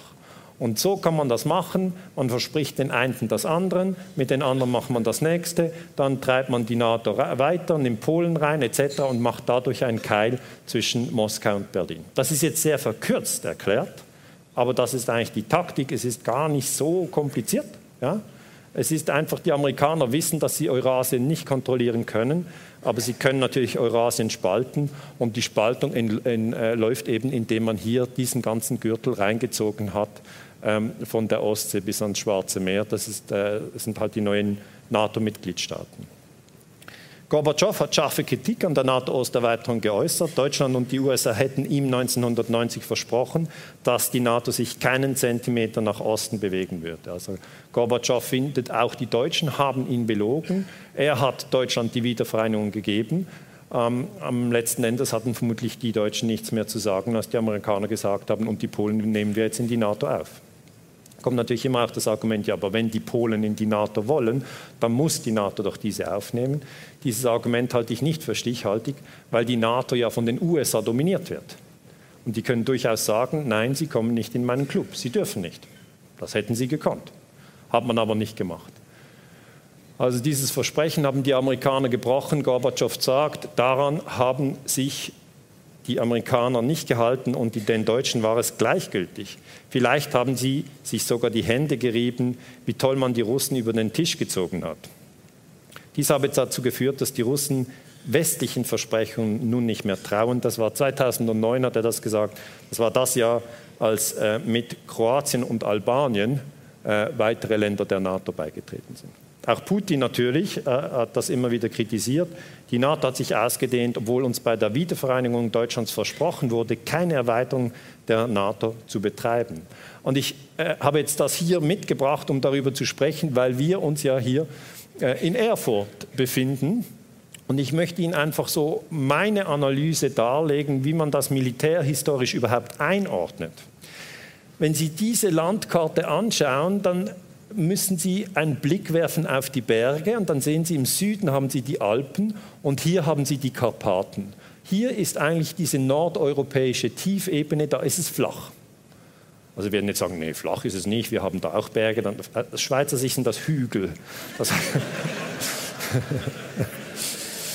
also sind schon auch Erhöhungen, aber sind nicht wirklich Berge. Und in der Militärgeschichte sagen wir natürlich, wo kann denn ein Panzer drüber rollen? Und da sage ich Ihnen, hier überall kann man überall drüber rollen, aber hier nicht bei den Karpaten und bei den Alpen auch nicht. Also wenn Sie zum Beispiel nach Italien fahren, Sie fahren durch die Schweiz, dann stehen Sie in der Regel am Gotthard. Ja? Und wenn natürlich ein Krieg ist, dann kann man den, den, den Tunnel sprengen, dann kommt man dann nicht mehr durch und dann gibt es noch ein paar Brücken, kann man die auch sprengen, dann ist Ende. Dann kommen Sie nicht mehr über die Alpen. Äh, Hannibal ist mit den, mit den Elefanten über die Alpen, aber das war auch schon schwierig, und mit dem Panzer kommen Sie nicht über die Alpen. Und jetzt bedeutet das aus amerikanischer und aus russischer Perspektive, dass die sich fragen, wo ist es denn am schwierigsten, wo ist denn der Bottleneck, der Flaschenhals? Und der ist zwischen den Karpaten im Süden und hier der Ostsee im Norden, also der Nordgrenze von Polen, ist hier ja die engste Stelle. Danach geht es wieder breit auf. Das heißt, wenn Sie aus Russland etwas verteidigen wollen, müssen Sie diese Ecke verteidigen. Also Ecke. Das ist ja nicht eine Ecke, aber ich sage mal, da ist es eng. Versteht man, was ich sage? Gut, ich habe das noch eingezeichnet. Weil da haben sie auf der einen Seite das Meer und auf der anderen Seite haben sie die Berge. Und das äh, zu verteidigen wird natürlich in der angelsächsischen Literatur, also bei den Briten und bei den Amerikanern, ist es völlig klar, äh, dass das ein strategischer Ort ist. Und da wohnen sie zufällig. Ähm, Tim Marshall hat geschrieben, der Korridor der nordeuropäischen Tiefebene ist zwischen der polnischen Ostseeküste im Norden und dem Beginn der Karpaten im Süden am schmalsten. Das ist das, was ich Ihnen erklärt habe. Ähm, das ist die Stelle, wo aus russischer Militärsicht die beste Verteidigungslinie platziert werden könnte oder aus Sicht eines Angreifers Streitkräfte zusammengepfercht würden, ehe sie nach Russland herausbrechen. Dann wird es ja wieder breiter, dann ist die Linie schwieriger zu, zu ähm, zu verteidigen. Das heißt, das, was wir sehen, ist natürlich, dass Deutschland hinter dieser Linie ist und dass mit der NATO-Osterweiterung hier die Schlüsselstelle besetzt wird. Okay? Die Integration von Polen bedeutet, dass man diesen Schlüsselpassus ja, integriert und danach wird genau auf dieses Gebiet wird Militärmaterial äh, verschoben. Und das ist genau das, was Sie beobachten. Okay? Das ist das, was Sie in der realen Welt sehen. Die USA schicken 200 Panzer und eine Brigade, das sind dreieinhalbtausend Mann nach Polen. Das ist 6. Januar 2017. Das ist nicht irgendwo, irgendwann, das ist jetzt hier. Und damit Sie das historisch einordnen können, das geht nur, indem die Amerikaner das Versprechen der NATO-Osterweiterung gebrochen haben, erster Schritt. Und zweitens, was sie schon immer wussten, dass zwischen den Karpaten im Süden und der Ostsee im Norden natürlich die Schlüsselstelle ist. Und dann verschieben sie die Panzer dorthin. Und dann haben natürlich die Deutschen das gemerkt. Haben gemerkt, was ist denn da los mit den Amerikanern und mit den Waffen und mit den Panzern? Und dann haben sie die Bildzeitung, die sie systematisch desinformiert. Ich will es einfach nur zeigen, was da steht. Da steht, warum die Amerikaner gerade schweres Kriegsgerät über deutsche Autobahnen nach Osten transportieren. Das ist 2018, jetzt kann ich es selber nicht lesen, 4. Juni 4. Juni, vor zwei Monaten. 4. Juni 2018. Und dann lese ich das. Ja, ich bekomme das zugeschickt. Ich lese sonst die Bildzeitung nicht. Aber ähm, ja. Aber einfach als Beispiel, als Beispiel. US-Militärkolonne auf der A2 und der A3 in Nordrhein-Westfalen. Im Zuge der Operation Atlantic Resolve durchqueren die Militärfahrzeuge auf dem Weg nach Polen, Deutschland. Okay, das Offensichtliche wird eingeräumt. Amerikanische Militärfahrzeuge sind auf dem Weg nach Polen. Interessant wäre jetzt gewesen, ein Artikel, der zeigt, die NATO-Osterweiterung ist illegal, wäre interessant gewesen. Oder eine strategische Analyse, dass die Karpaten im Süden und die Ostsee im Norden eben diesen Flaschenhals bilden. Das wäre mal interessant gesehen. Aber was Sie hier bekommen, ist eigentlich nur Schrott und Verwirrung. Die Vereinigten Staaten demonstrieren der NATO und der Welt ihre kontinuierliche Einstandspflicht für Frieden, Sicherheit und Stabilität in Europa. Das ist ein Zitat, dann heißt es, Komma, schreibt das US-Verteidigungsministerium. Das ist aber das Angriffsministerium. Das heißt, wenn Sie das lesen, dann können Sie das auch lesen. Okay? Und Sie können das auch glauben. Der Mensch hat immer die Möglichkeit, was auch immer zu lesen. Aber es ist nicht eine strategisch, militärisch, historisch ehrliche Analyse. Ist es nicht. Ja? Und wenn große Militärfahrzeuge bei Ihnen vor dem Haus durchfahren, dann sollten Sie sich bemühen, eine ehrliche Lageanalyse zu machen. Und nicht sagen, ja, das ist jetzt wieder ein Einsatz für Frieden und Demokratie. Und ich weiß auch nicht, wo die hinfahren. Sondern Landkarte, Analyse, was bedeutet das für mich, wo wohne ich, wo gehen meine Kinder in die Schule, etc. Und dann werden sie auf das kommen. Sie sind, ich sage jetzt Aufmarschgebiet, sind sie, für diese Spannungen Berlin-Moskau. Und darum ist es für Sie und Ihre Familien wichtig, dass der Frieden zwischen Berlin und Moskau gepflegt wird. Okay?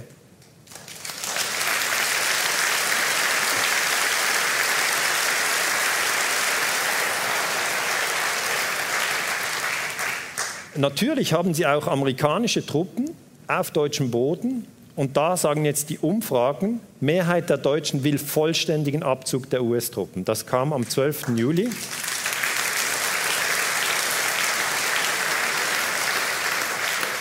Und es kam natürlich auf Russia Today. Es kam nicht in der FAZ. Sehen Sie den Unterschied?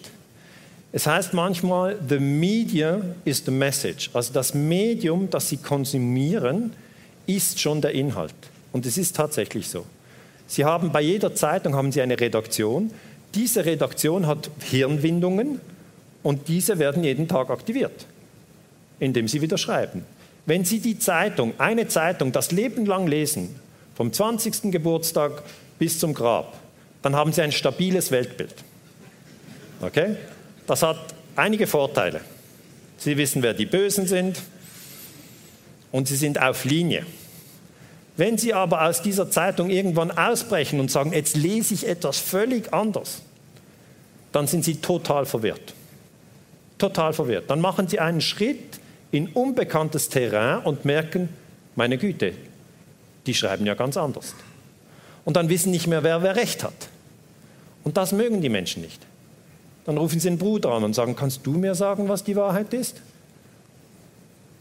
Und das geht auch nicht. Und am Schluss sind sie auf sich zurückgeworfen. Dann müssen sie selber überlegen, was ist für sie die beste und die ehrlichste Analyse. Ich finde das sehr interessant hier, RT Deutsch.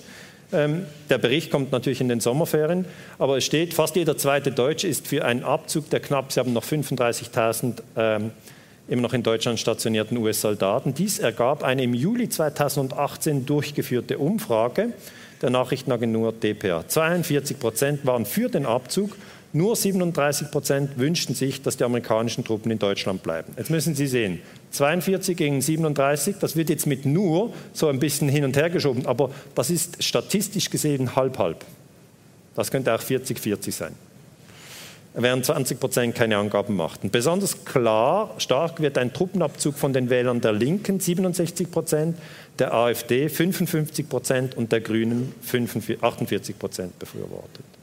Und man weiß nicht, wie das weitergeht, aber einfach, wenn Sie weltweit Analyse machen, dann sehen Sie, dass Deutschland hier nach Japan das zweitstärkst besetzte Land ist. Weltweit. Und diese Grafik, die mussten wir wieder selber machen mit unserem ganz kleinen Institut. Ja?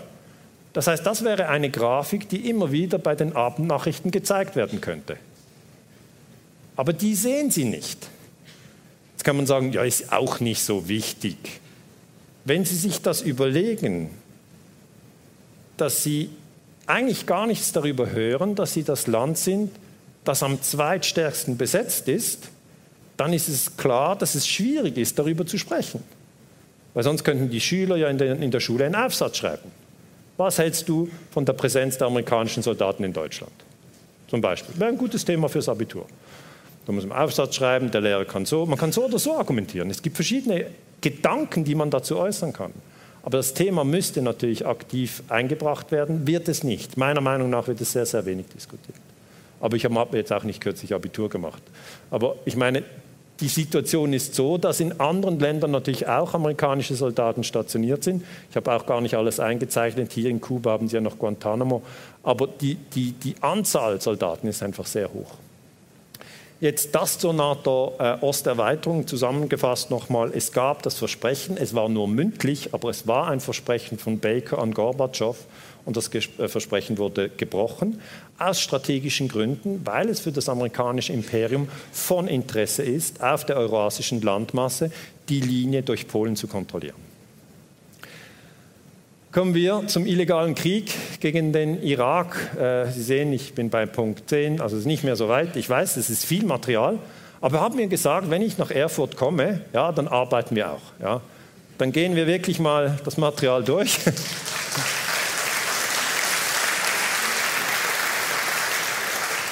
es war nie mein Ziel, äh, es für Sie besonders einfach zu machen, sondern es war mein Ziel, dass Sie möglichst viel Informationen mitnehmen können und dass Sie dann auch darüber nachdenken können. Sie können sie auf YouTube nochmal anschauen und sagen, das hat mich mehr interessiert, das möchte ich nochmal vertiefen. Sie kennen die Struktur, Sie können also vorwärts, rückwärts springen. Kommen wir zum illegalen Krieg gegen den Irak. Da ist natürlich klar, dass hier ein illegaler Angriffskrieg vorliegt, weil die UNO-Charta verbietet die Kriege und sie haben auch ganz klar die Demonstrationen in den verschiedenen Hauptstädten. Also sie haben in Berlin Demonstrationen, sie haben in der Schweiz, in Bern Demonstrationen. Ich war mit meiner Frau selber an dieser Demonstration. Bush und Blair hat sich nicht gekümmert. Okay? Sie haben trotzdem den Irak angegriffen und dann hätte man eigentlich in den Zeitungen von, von, von Blair und von Bush als Kriegsverbrecher sprechen müssen. Aber das wiederum wurde nicht getan, weil die Zeitungen mehrheitlich pro-amerikanisch ausgerichtet sind. Die USA haben im Sicherheitsrat den äh, Angriff auf den Irak so äh, verkauft, dass sie gesagt haben, der Irak hat Massenvernichtungswaffen. Colin Powell, amerikanischer Außenminister, hat das am 5. Februar gesagt. Der Angriff kam einen Monat später, im März. Und jetzt nehmen wir wieder den Mediennavigator, einfach um ein Bild uns zu machen, wie wird das eigentlich in den Medien erklärt. Und dann nehmen Sie wieder die Tatsache, dass Sie wissen, es gibt 80 Marken. Ja? Und diese 80 Medienmarken sind interessant. Ich nehme jetzt einfach Bild. Und da wissen Sie, Bild ist NATO-konform. Also müssen Sie erwarten, dass die Bild-Zeitung die Argumente der Amerikaner eins zu eins abdruckt. Und so war es. Das sind Saddams Waffen. Es wird einfach das Zitat des Außenministers genommen und das geht dann in die Köpfe rein. Warum geht es in die Köpfe rein? Weil sie eben mit ihren Augen auf diesen Text schauen, wenn die Zeitung vorliegt, und dann ist es schon drin. Das ist ganz wichtig bei der Medienkompetenz. Beim Essen ist es so, dass Sie an einem Buffet, können Sie da vorbeigehen und sagen, das esse ich nicht, das esse ich nicht, das esse ich. Bei Information geht das nicht. Sie können nicht etwas lesen, nur so ein bisschen. Sie haben es drin oder Sie haben es gar nicht aufgenommen. Aber wenn Sie es lesen, ist es bei Ihnen im Kopf. Darum achten Sie auf Ihre Schleusen. Es sind die Augen und die Ohren. Wenn Sie das lesen, Biowaffen, Raketen, Bunker, Giftflugzeuge, haben Sie ein schlechtes Gefühl. Okay? Die Gedanken produzieren ein Gefühl. Und dann ist schon klar, böser, böser Irak, böser Saddam Hussein. Und da hängt man dann noch den Krieg dran. Später entschuldigt sich Colin Powell und sagt, äh, er fühle sich furchtbar, dass er Beweise vorgelegt hat äh, für Massenvernichtungswaffen, die es eben nicht gegeben hat. Ja, das bekommen Sie dann wieder im Spiegel, das bekommen Sie in den Massenmedien, aber erst zwei Jahre nachdem der Krieg ausgebrochen ist. Und dann haben Sie natürlich im Irak eine Million Menschen, die gestorben sind. Das ist eine extrem hohe Zahl. Eine Million kann man jetzt nicht sagen, ja gut, wer sich über ihr alles aufregen will, kann sich auch noch über den Irakkrieg aufregen. Aber es ist ein so großes Verbrechen, dass man sich fragen muss, wie kann das eigentlich einfach durchgehen? Und die Antwort ist, unsere Medienwelt hält das einfach auf, ja, sage ich mal, auf kleiner Flamme. Das wird nicht groß raufgebracht und dann ist einfach passiert und dann denkt man nicht mehr darüber nach. Das heißt, unsere Gedanken und Gefühle werden leider gesteuert und sie werden oft in Richtung Krieg gesteuert und das ist genau das, was wir nicht brauchen, sondern wir müssten eigentlich darüber nachdenken und sagen, welche Zeitungen haben den Irakkrieg so stark gepusht, warum haben sie das gemacht und welche Lehren haben die Redaktionen daraus gezogen und wie haben sie sich verändert. Ja? Weil das ist natürlich Gift. Beim ähm, Krieg gegen Syrien, das wäre Punkt 11, ist es ganz ähnlich gelaufen. Trump neuer Präsident, kam im Januar 2017 ins Amt, hat Marschflugkörper auf Syrien abgeschossen. 7. April 17, Äh, Sie sehen, es hat sich nichts geändert. Wenn Sie im Sicherheitsrat sind, können Sie ein Land überfallen und es passiert eigentlich nichts. Okay? Weil Sie schützen sich als Imperium mit einem Veto im Sicherheitsrat und die Medien kontrollieren Sie durch ähm, gefügige Journalisten. Interessant, Trump hat dann das Land verwechselt, das er bombardiert hat. Er hat, ja, tatsächlich so ist es. Er hat dann Fox News ein Interview gegeben und gesagt, also wir haben dann also unsere Marschflugkörper abgeschossen, wir haben das stärkste Militär, 59 äh, Raketen abgeschossen, alle aus vielen Kilometern Entfernung ins Ziel trafen. Es ist unglaublich, es ist brillant, es ist genial. Was wir an Militärtechnologie haben, ist unerreicht, also eine Kriegsbegeisterung. Niemand kann da mithalten. Also wie gesagt, wir haben dann also 59 Raketen auf den Irak abgeschossen. Und dann sagt die Journalistin, auf Syrien meinen Sie? Und da sagt er, ach ja, Syrien. Das heißt, wir sind in einem Moment, wo die Führer des Imperiums gar nicht mehr genau wissen, welche Länder sie gerade bombardieren.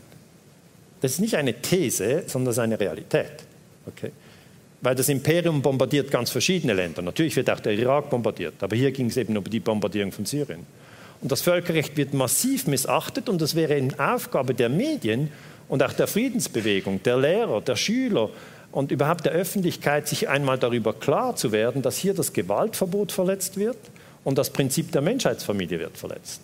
Aber wenn wir wieder die Analyse machen und schauen, okay, 2017. Trump bombardiert Syrien. Wie wird darüber berichtet? Schritt 1. Sie nehmen den Mediennavigator, ich nehme schon wieder Bild. Ähm, und Sie werden dann erwarten, dass Bild diesen Militärschlag rechtfertigt. Und genau das ist der Fall. Trump rächt Syriens vergaßte Kinder. Das heißt, es wird so argumentiert, dass man sagt, Assad hat Giftgas eingesetzt, Kinder getötet und Trump rächt das. Okay? Die Fakten sind aber viel verwirrender als das. Okay? Wer Giftgas wo eingesetzt hat in Syrien, ist eine sehr, sehr schwierige Forschungsfrage. Und vor allem, was hier oben steht, sieben Jahre lang tat der Westen nichts, das ist eine glatte Lüge. Die CIA hat während diesen sieben Jahren von 2011 abgerechnet dauernd die Gegner von Assad bewaffnet und trainiert. Also genau das Gleiche, was man mit Kuba gemacht hat. Äh, hat man mit Syrien auch gemacht. Gegner aufrüsten, trainieren. Das nennt man verdeckte Kriegsführung, das ist hochgradig illegal. Ähm, das müsste man natürlich aufdecken. Und der Deutsche Bundestag hat jetzt im Sommer 2018 die Militärschläge der USA gegen Syrien untersucht und hat ein interessantes Gutachten vorgelegt, völkerrechtliche Bewertung der russischen, amerikanischen und israelischen Beteiligung am Syrien-Konflikt. Ganz neues Dokument, jetzt Juni 2018. Äh, und der ähm, wissenschaftliche Dienst des Deutschen Bundestages hat äh, Folgendes formuliert, sehr präzise, wie ich finde. Das ursprüngliche Ziel der US-Intervention in Syrien bestand zunächst darin, das Assad-Regime zu bekämpfen. Bereits seit dem Jahr 2012 unterstützen die USA ihre Verbündeten dabei, syrische Gruppierungen wie die Freie Syrische Armee mit Waffen zu beliefern. Das ist sicher korrekt. Vielleicht ist es auch schon seit 2011. Okay? Um das Datum wird jetzt noch gestritten, weil 2011 ist der Syrienkrieg ausgebrochen. Ähm, und jetzt, der Internationale Gerichtshof in, ähm, hatte im Nicaragua-Urteil anerkannt, dass die Bewaffnung und Ausbildung paramilitärischer Kräfte ein Verstoß gegen das UNO-Gewaltverbot darstellt. Also hier hat zumindest der Bundestag sich an das Gewaltverbot erinnert und er sagt, die USA haben ja in Nicaragua die Contras bewaffnet, die haben die Sandinisten bekämpft, das war illegal. Und in Syrien ist es das Gleiche. So verhält es sich auch mit der Bewaffnung und Ausbildung der syrischen Rebellen durch die USA seit 2012. Es ist also ein Verstoß gegen das Gewaltverbot. Das ist völlig klar, das ist schon lange klar, aber es ist jetzt so, dass das auch durch den Bundestag bestätigt wird. Interessant vor allem, dass der Bundestag dann auch die russische Intervention analysiert hat, weil ich werde dann immer wieder gefragt, ja, aber die Russen bombardieren ja auch in Syrien. Da habe ich immer gesagt, ja, aber die Russen bombardieren, nachdem sie von Assad eingeladen wurden und sie bombardieren die Aufständischen, welche von den Amerikanern unterstützt werden. Okay? Also die Gemengelage ist da so, dass tatsächlich die Russen auch bombardieren in Syrien, und zwar seit September 2015. Und der Bundestag kommt zum Schluss, dass die Russen das dürfen, weil sie wurden eingeladen. Okay? Am 30. September 15 haben die russischen Luftstreitkräfte erstmals Ziele in Syrien angegriffen. Die russische Militäraktion stützt sich auf die ausdrückliche Genehmigung der syrischen Regierung. Es handelt sich damit um eine Intervention auf Einladung. Nach der im Völkerrecht vorherrschenden Auffassung ist eine solche Intervention im Ausgangspunkt zulässig und verstößt nicht gegen das UNO-Gewaltverbot. Das heißt, natürlich werden jetzt einige sagen, ja, aber hallo, das geht ja gar nicht. Aber man muss schon unterscheiden, ob ein Land bombardiert wird und ob die gewählte Regierung dort das wünscht oder ob sie das nicht wünscht. In letzter Zeit haben israelische Luftstreitkräfte wiederholt Ziele in Syrien angegriffen. Das hat auch der Bundestag äh, beurteilt. Und er sagt, die Bewertung der israelischen Angriffe, natürlich ein ganz heißes Eisen, gegen die syrischen und iranischen Stellungen sowie die Hisbollah erweist sich als völkerrechtlich problematisch. Das ist jetzt die Formulierung. Direkter wäre gewesen illegal. Aber problematisch heißt einfach, man ist sich bewusst, dass dass eigentlich die Israelis auch über kein Mandat verfügen, äh, Syrien zu bombardieren. Die Faktenlage ist in vielen Fällen nicht hinreichend geklärt, weil natürlich Israel äh, argumentiert, man schießt nur zurück, die Hisbollah haben zuerst geschossen und weil wirklich sehr, sehr viel geschossen wird in der Region, äh, kann man dann immer sozusagen diese Argumentationskette bemühen. Was ich Ihnen hier eigentlich erklären möchte, ist, dass Sie immer wieder das Völkerrecht zur Hand nehmen sollten und sich dann ein Bild machen von einem Konflikt. Nicht mit vergasten Kindern la Trump und Syrien und Bildzeitung. Ein weiteres Beispiel, ähm, Trump und Theresa May und Macron haben ja dann am 14. April 2018, also in diesem Jahr, Syrien bombardiert. Okay, wir haben jetzt immer mehr Beispiele, wo wir genau hinschauen und dann dieses Muster an, hinlegen, Mediennavigator, Menschheitsfamilie, Gewaltverbot. Das heißt, wir haben sozusagen unseren Werkzeugkasten. Es gab wieder äh, sozusagen die Demonstrationen. Es sind viele Menschen, die gegen diesen Krieg sind, weil sie natürlich mit Russland und den USA zwei Nuklearmächte haben. Okay? Die in Syrien genau gegensätzliche Ziele verfolgen. Die Amerikaner wollen Assad stürzen, die Russen wollen, dass Assad an der Macht bleibt, weil die Russen Militärstützpunkte in Syrien haben. Sie wollen die nicht verlieren. Und äh, hier wieder ein Gutachten vom 18. April 18. Die Gutachten des Deutschen Bundestages sind um vieles differenzierter und besser, als was in der Bildzeitung steht, aber sie werden ganz selten überhaupt in der Öffentlichkeit zur Kenntnis genommen. Aber hier ganz klar das Gutachten sagt, Angriff auf Syrien war illegal.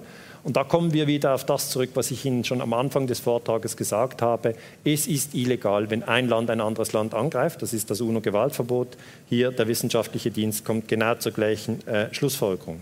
In ihrer völkerrechtlichen Bewertung unterscheiden sich die jüngsten Luftangriffe der Alliierten gegen die syrischen Chemiewaffeneinrichtungen vom 14. April 2018 nicht grundsätzlich von jenem Militärschlag, den die USA bereits 2017 im Alleingang gegen die syrische Luftwaffenbasis Shariat geführt hatten. Auch die Militäroperation 17 ist im Ergebnis einhellig als völkerrechtswidrig bezeichnet worden.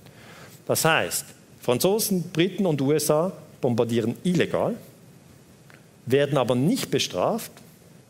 Warum nicht?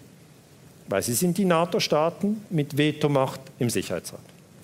Wenn Sie diesen Mechanismus begreifen, haben Sie einen viel besseren Blick für die internationale Politik. Und natürlich ist natürlich wieder die Frage, und wie wurde denn der Angriff, der neueste Angriff äh, der Amerikaner ähm, und der Briten und der Franzosen in der Bildzeitung kommentiert? So, darf man mit der Giftgasbestie Assad verhandeln? Das heißt, es gibt Kriegshetze. Ja, Leute sagen, es gibt doch gar nicht. Kriegspropaganda, Kriegshetze gibt es doch gar nicht. Goebbels ist tot. Ja, sage ich immer, ich habe doch keine Ahnung. Goebbels hatte nur Radio. Also das heißt, der, den Effekt, den wir heute haben, ist immer wieder ein Verstoß gegen die Menschheitsfamilie. Und der Verstoß ist derart geartet, dass man eine Zielgruppe diffamiert und abwertet ja, und eigentlich zum Abschuss freigibt. Wenn man das Muster einmal erkannt hat, es ist teilen, abwerten, töten, ist immer dieses Muster, dann werden Sie die Konflikte viel besser verstehen. Immer. Teilen, abwerten, töten. Es kann nicht anders sein. Das heißt, Special Forces, die ein Training machen, um Menschen dann später zu töten, müssen zuerst Katzen erwürgen. Okay? Einfach auch, um das Empathie-Level zu senken. Die Psychologen wissen genau, wie der Mensch funktioniert. Man kann die Hemmschwelle senken, auch mit Videospielen. Und die ganze Sache mit dem Abwerten können Sie in den Medien live beobachten. Die Bundeswehr ist seit Dezember 15 in Syrien und im Irak aktiv. Das heißt, Deutschland ist nicht nur im Afghanistan-Krieg, sondern auch im Syrienkrieg. Deutschland ist Kriegspartei. Und dass das in den Medien völlig ausgeblendet wird, finde ich eigentlich ziemlich dramatisch. Ja? Man kann sagen, ja, aber gut, aber der Wetterbericht stimmt. Aber ich sage, das sind die Fragen nach Krieg und Frieden, sind die zentralen Fragen. Und wenn wir uns schon für eine gut informierte, aufgeklärte Gesellschaft halten, dann müssten wir doch zu diesen wichtigen Fragen Informationen haben, verschiedene Stimmen, dass jemand dafür spricht, dass jemand dagegen spricht, dass jemand interviewt wird, der zurückkommt von einem Einsatz, dass ein Politiker von dieser Partei, von jener Partei, aber dass das Thema da ist. Aber die Leute werden abgefüttert wirklich mit, mit Schrottthemen. Germany's Next Topmodel, wer hat welchen, äh, ja, äh, welches Kleid getragen. Ja? Und das ist nicht ein Zufall, sondern es ist Design. Okay? Brot und Spiele. Ähm, wenn Sie insgesamt schauen, dann hat man natürlich das Einsatzgebiet der Bundeswehr stark erweitert. Es ist nicht nur Syrien und Afghanistan, es ist zum Beispiel auch Mali. Ich kann in die einzelnen Zonen nicht genau reingehen, aber ich möchte einfach die Friedensbewegung in Deutschland unterstützen, ähm, dass man immer wieder sagt, die Truppen sollen bitte nach Hause kommen. Sie sind da, um sich zu wehren. Ja.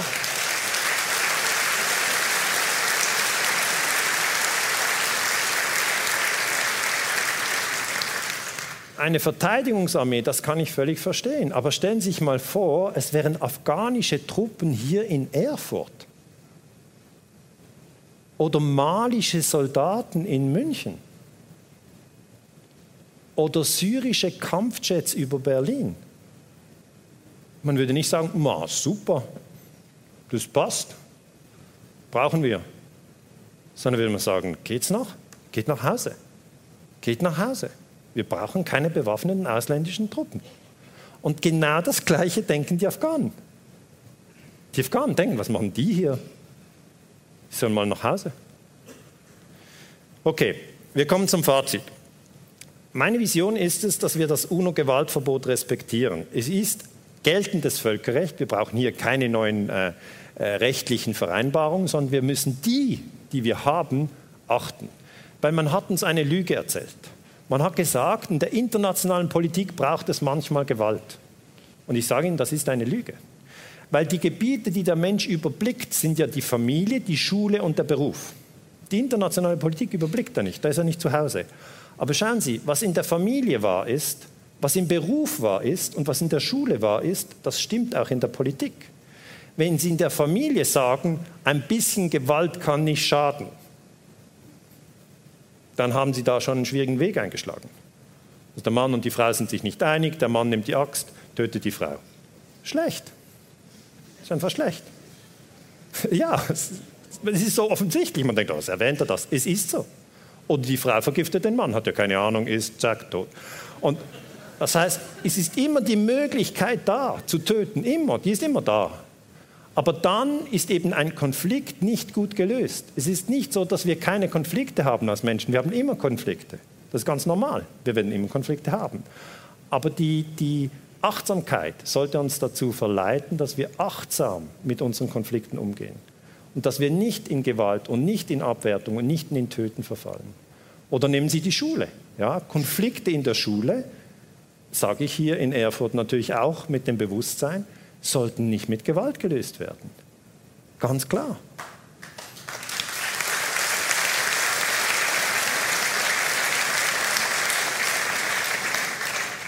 Und in der Firma gilt das Gleiche. Es gibt immer Konflikte in der Firma, immer. Aber stellen Sie sich vor, Sie sind Mitarbeiter in einer Firma und zum nächsten Mitarbeitertreffen nehmen Sie eine Handgranate mit. Das ist einfach schlecht ja, das, das macht eine explosive Stimmung. Und ich sage mal, und ich sage Ihnen einfach, was in der Schule nicht funktioniert, was in der Familie nicht funktioniert, was in der Firma nicht funktioniert, das funktioniert auch in der internationalen Politik nicht.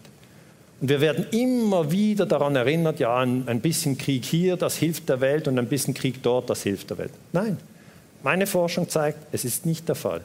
Es produziert traumatisierte Menschen, Flüchtlinge, Kriegsopfer und die einzigen, die profitieren, ist die Rüstungsindustrie und die geostrategischen Akteure. die aber auch natürlich in einer bemitleidensarten Situation sind. Ja? Die immer denken, wir erobern hier, wir erobern das. Die müssen alle in Therapie, aber die wollen nicht. Jetzt, das heißt, Gewaltverbot respektieren ist mir persönlich sehr wichtig. Zudem natürlich dieses Prinzip der Menschheitsfamilie stärken, das ich jetzt schon fünf, sechs Mal erklärt habe, darum ähm, muss ich es nicht nochmal erklären. Es ist einfach, immer wenn Spaltung passiert, und sie passiert dauernd, diese Spaltung kurz reflektieren und denken, der andere gehört auch zur Menschheitsfamilie. Ist so. Und dann beim Medienkonsum einfach achten, was hat Ihre Aufmerksamkeit verdient? Wo sind Ihre Augen? Wo sind Ihre Ohren? Nehmen Sie sich Zeit, das vielleicht mal systematisch einen Monat lang aufzuschreiben. Wie viel Zeit geht für was rein? Wo investieren Sie? Weil Information ist wie Essen. Okay? Das, was Sie essen, wird verstoffwechselt. Das, was Sie sehen und hören, bildet Ihren, Ihr Weltbild. Okay? Und da haben Sie die Möglichkeit, wenn Sie mündig sind, selber diese Kanäle zu steuern. Da kann ich wirklich einfach jedem raten, bleiben Sie sehr breit in einer Analyse und nehmen Sie die langen Informationsketten, nicht die kurzen. Das kann man vergleichen mit diesem Beispiel, wenn man für einen Pullover ein paar Kilo Wolle braucht. Ja. Sagt vielleicht die Großmutter, kannst du mir ein paar, ist das zu viel? Ich, beim Stricken habe ich echt keine Ahnung, wie viel Wolle braucht es. Es braucht auf jeden Fall ziemlich viel Wolle für einen Pullover, denke ich mir mal. ein Kilo? Ist ein Kilo passend? Okay. Dann sagt die Großmutter, kannst du mir bitte ein Kilo Wolle geben? Äh, ich mache dir einen Pullover draus. Und dann kommt man und sagt, Großmutter, ich habe wirklich super günstig diese Wolle für 50, 50 Cent bekommen, weil das ist Abfall, das sind nur so kurze Stücke, es ist aber ein Kilo. Und die Großmutter sagen, ja, aus dem kann ich überhaupt nichts stricken. Die Einheiten sind zu kurz. Ja? Und genau gleich ist es bei der Information. Wir haben jetzt sehr, sehr lang zusammengearbeitet. Der Vortrag ist lang, ich weiß, Sie sind müde etc. und so. Aber Sie haben sich mal einige Stunden in ein Thema vertieft. Es war nur ein Thema. Ja, mit verschiedenen Elementen. Aber wenn Sie sich in etwas vertiefen, können sich die Dinge vernetzen. Und das kann das Gehirn behalten. Die vernetzten Themen, das kann man behalten. Die isolierten Themen sind wie die kurzen Stücke bei der Wolle beim Pullover. Gibt nie einen Pullover auch wenn eigentlich das Gewicht reicht. Also es reicht nicht einfach sehr viel News zu konsumieren jeden Tag, äh, da haben Sie nur einfach sehr viel Verwirrung am Schluss des Tages. Ähm, ja.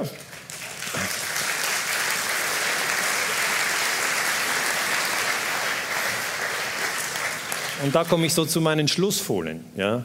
Ich bin fest davon überzeugt, dass wir immer wieder digitale Timeouts nehmen sollten. Dass wir rausgehen sollten in die Natur. Vielleicht sind Sie gerne am Meer, gehen Sie ans Meer. Vielleicht sind Sie gerne im Wald, gehen Sie in den Wald. Vielleicht sind Sie gerne im Garten, gehen Sie in den Garten. Dann balancieren Sie sich aus. Okay? Ich habe Menschen, die kommen auf mich zu und sagen, Herr Ganser, wissen Sie was? Ich bin traurig. Ich bin erschöpft. Ich komme fast nicht mehr aus dem Bett am Morgen. Dann sage ich, machen Sie doch eine Mediendiät. Mediendiät, was ist denn das? Weil alle kennen Diät, ja, denken ans Essen, denken an den Mund. Ich spreche nicht über den Mund, ich spreche über die Augen und die Ohren. Achten Sie darauf, was durch Ihre Augen und Ohren geht. Wenn Sie am Morgen aufstehen mit dem Wecker, 6 Uhr, 7 Uhr, der Wecker geht los und Sie haben die Nachrichten drin, dann heißt es, ein Terroranschlag in Madrid hat x Tote. Ja, guten Morgen. Dann gehen Sie an die Arbeit, Radio läuft weiterhin. Rasterfahndung in Deutschland, gefährliche Schläfer hier und dort. Ja, prima starten in den Tag. Mittagessen. Anstatt dass Sie sich über das Essen freuen und sich bedanken, dass Sie überhaupt Nahrung haben, lesen Sie parallel die, die Bildzeitung. Vergaßte Kinder in Syrien. Bon Appetit. Ja? Da haben Sie natürlich einfach immer negative Informationen. Dann am Abend, okay, am Abend noch ein Tatort äh, mit einer Wasserleiche eines 16-jährigen Mädchens äh, zum Entspannen. Äh, man muss sich ja fragen, ob das einen Einfluss hat. Und natürlich hat es einen Einfluss. Es hat einen Einfluss. Ich sage sogar explizit, wenn Sie auf YouTube meine Vorträge anschauen, dann berechnet YouTube einen Algorithmus, dass Sie sich für internationale Politik interessieren. Wenn Sie dann jeden Tag diese Themen schauen auf YouTube und Sie machen das einen Monat lang, so bis drei Uhr früh am Morgen, dann haben Sie eine Depression. Okay? Ja, machen Sie das nicht. Machen Sie es einfach nicht. Geben Sie etwas anderes ein. Zum Beispiel Symmetrie in der Natur. Geben Sie es ein. Dann berechnet YouTube einen Algorithmus und Sie sehen Symmetrie in der Natur. Sie sehen es plötzlich überall. Aber es hat einen anderen Einfluss. Also ich gehe hier ganz konkret in die Beispiele. Eine Schneeflocke. Ja. Schauen Sie sich an, wie eine Schneeflocke aufgebaut ist. Sie ist absolut symmetrisch aufgebaut. Das ist ein Wunder. Da können Sie lange darüber nachdenken. Sagen, also interessiert mich nicht. Was ist mit der Bundeswehr in Syrien? Ja gut, Sie können Ihre Achtsamkeit lenken und am Schluss, das habe ich einfach gemerkt, ist es sehr wichtig, dass Sie Ihre Achtsamkeit geschickt lenken. Sie können nicht immer Lüge und Mord untersuchen. Ich mache das professionell seit vielen, vielen Jahren. Ich bin aber trotzdem ein sehr fröhlicher Mensch geblieben. Warum? Weil ich mich immer wieder zentriere. Die, Heim, die Top-Tricks sind die, und ich gebe die gerne an Sie weiter. Gehen Sie raus in die Natur. Nehmen Sie digitale Timeouts und steuern Sie Ihren Informationsfluss, indem Sie ganz neue Begriffe nehmen. Sie interessieren sich für etwas, Ferrari, Permakultur, Yoga, mir egal. Sie geben es ein und dann haben Sie über die Systeme das tausendfach, hunderttausendfach. Vielleicht interessieren Sie sich für Astronomie. Vielleicht interessieren Sie sich für Traktoren, egal. Aber was auch immer, Sie können Ihr eigenes Informationsuniversum aufbauen. Und dann, wenn Sie da eintauchen, ist es super spannend. Und ich mache dann diesen Trick, dass ich meine eigenen Gedanken beobachte. Das ist wirklich etwas, was, was eigentlich der Haupttrick gegen Dogmatismus ist. Sie beobachten ihre Gedanken und sagen sich dann manchmal, ups, das habe ich gedacht. Verstehen Sie? Sie sind nicht Ihre Gedanken und Sie sind auch nicht Ihre Gefühle, sondern Sie sind das Bewusstsein, in dem Gedanken und Gefühle auftauchen. Das ist nicht das Gleiche. Und wenn Sie das merken, dann können Sie plötzlich spielerisch mit Gedanken umgehen. Das habe ich gedacht, okay, jetzt denke ich das, ja, habe ich was Neues gehört. Und das ist wirklich sehr, sehr spannend. Ich habe mal ein Jahr kalt geduscht, das war so ein Test. also müssen ja nicht machen, aber einfach die Leute haben gesagt, was machen Sie für Tests? habe ich gesagt, einfach ein Jahr lang kalt duschen, Haare waschen inklusive. Und ja, darum habe ich die Haare kurz. Und dann war, der, war halt der Effekt der, ja, dass wenn Sie nackt unter der Dusche stehen, Türe abgeschlossen, dann können Sie niemandem einen Vorwurf machen. Okay? Weil es sind ja nur Sie mit sich allein. Weil der Mensch hat diese Tendenz zu sagen, ja, die Mutter, der Vater, schlechte Kindheit, dann überhaupt der Chef und überhaupt das und alles über alle anderen sind schuld. Was man selber die ganze Zeit denkt, für das übernimmt man überhaupt keine Verantwortung. Wenn Sie aber nackt in der Dusche stehen, ist da Ende Feuer. Okay? Sie können niemandem Vorwürfe machen. Dann stehe ich da nackt in der Dusche und mein Kopf macht, was machst du denn jetzt? Und ich sage, ich mache ein Achtsamkeitstraining. Und dann, ja, was soll denn das? Ja, ich stehe jetzt vor der Dusche, gehe dann unter das Kalte und schaue, was ich denke. Und dann ist es interessant, dann geht ein Feuerwerk los. Tu das nicht, das ist schlecht für die Haut, das ist schlecht für die Haare. Heikles Thema bei den Männern, die erfahren alle Haare aus. Und der Kopf labert. Er labert und labert und labert. Sie haben natürlich die Lippen geschlossen. Aber beobachten Sie sich mal selber, was da immer labert. Es ist schon interessant. Und dann gibt es ein inneres Zwiegespräch und ich sage mal, ich mache das jetzt aber. Und dann der Verstand, dann fängt er an zu schmeicheln und sagt, nein, Daniele, das machst du doch nicht. Du hast so hart gearbeitet heute. Eine kleine warme Dusche, das wäre das Mindeste. Bist du ein Asket? und dann sage ich, nein, ich mache das jetzt. Und dann geht das so hin und her. Und die Einsicht, die sie am Schluss haben, ist, dass sie wirklich ihre eigenen Gedanken beobachten können. Das ist sehr, sehr interessant und ihre Gefühle. Es kommt Angst auf. Angst vor was? Ja, weil es so kalt ist. Stehen Sie darunter? Passiert was? Fallen die Zähne aus? Nein. Die Angst ist riesig. Der macht einen riesen, riesen Rabauk. Das ist sehr interessant. Jemand hat mir gesagt, nee, ich bin nicht so kalt duschen. Dann gibt es andere Möglichkeiten im Straßenverkehr. Wenn Sie im Straßenverkehr unterwegs sind, ich habe jetzt das aufgehört mit dem Kaltduschen, aber ich mache die Übung im Straßenverkehr. Ja, ich spreche über mich, aber Sie können es vielleicht äh, kopieren. Sie fahren und irgendjemand fährt vor Ihnen. Bei mir ist das dann so, dass ich denke, meine Güte, was fährt denn der hier? Also, wie schnell ist hier? Kann der nicht mal schneller fahren? Weil ich bin so ein bisschen ungeduldig manchmal. Dann denke ich, wie schnell ist hier eigentlich? Wie schnell fährt der? Ah, es ist 50. Wie schnell fährt er? 50. Aha. Trotzdem. Ja? Das ist der Verstand. Er hat schon sein Feindbild. Die Realität muss nichts damit zu tun haben. Sie sind sauer. Und um das zu gegenspiegeln, gibt es eine Übung, dass jeden Tag drei Menschen ein ehrlich gemeintes Kompliment machen. Das ist echt schwierig, aber man kann es machen, weil dass sie jemanden einen Vollidioten finden, das schaffen sie schon vor dem Frühstück. Aber, aber ja, ich, das zu unterwandern, den eigenen Verstand zu lenken und dann aufzupassen, was da dann passiert. Das sind die Mechanismen, von denen wir wirklich viel profitieren können. Ich nenne das Achtsamkeitstraining. Da gibt es sehr viel Literatur dazu. Es ist sehr, sehr interessant, weil wenn Sie das anschauen, merken Sie, ja, aus meiner Sicht, und das ist wirklich meine Meinung, ist das Universum in Ordnung. Es ist wirklich in Ordnung. Andere sagen, ja, können Sie ja nicht sagen. Jetzt haben Sie über Krieg und Terror gesprochen und trotzdem ist es in Ordnung. Was ist denn jetzt? Sage ich, ja, pff, schauen Sie, ich mache die Milchstraße an. Völlig unbeeinflusst durch die NATO-Osterweiterung. Ja, das heißt, die großen Zyklen werden nicht beeinflusst, wenn wir uns gegenseitig töten. Es ist nicht so. Trotzdem ist natürlich einiges nicht in Ordnung. Aber es hängt von der Perspektive ab. Darum wäre das mein Schlusswort. Ich wünsche Ihnen, dass Sie wach, wach durchs Leben gehen, Ihre Medienkompetenz erhöhen, das UNO-Gewaltverbot stärken, indem Sie es besprechen mit Freunden, und dass sie ihre Achtsamkeit stärken, weil das zeigt dann die Verbindung der Menschheitsfamilie. Ich glaube, tief im Herzen mögen die Menschen einander. Das glaube ich wirklich. Das sind meine drei Bücher. Ich unterschreibe gerne unten und wünsche Ihnen eine gute Nacht. Kommen Sie gut nach Hause. Vielen Dank. Vielen Dank. Danke. Servus. Vielen Dank.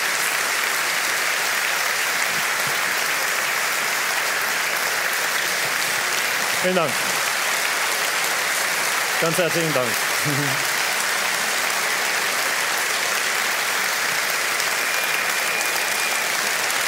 Ja, danke. Ja. Danke.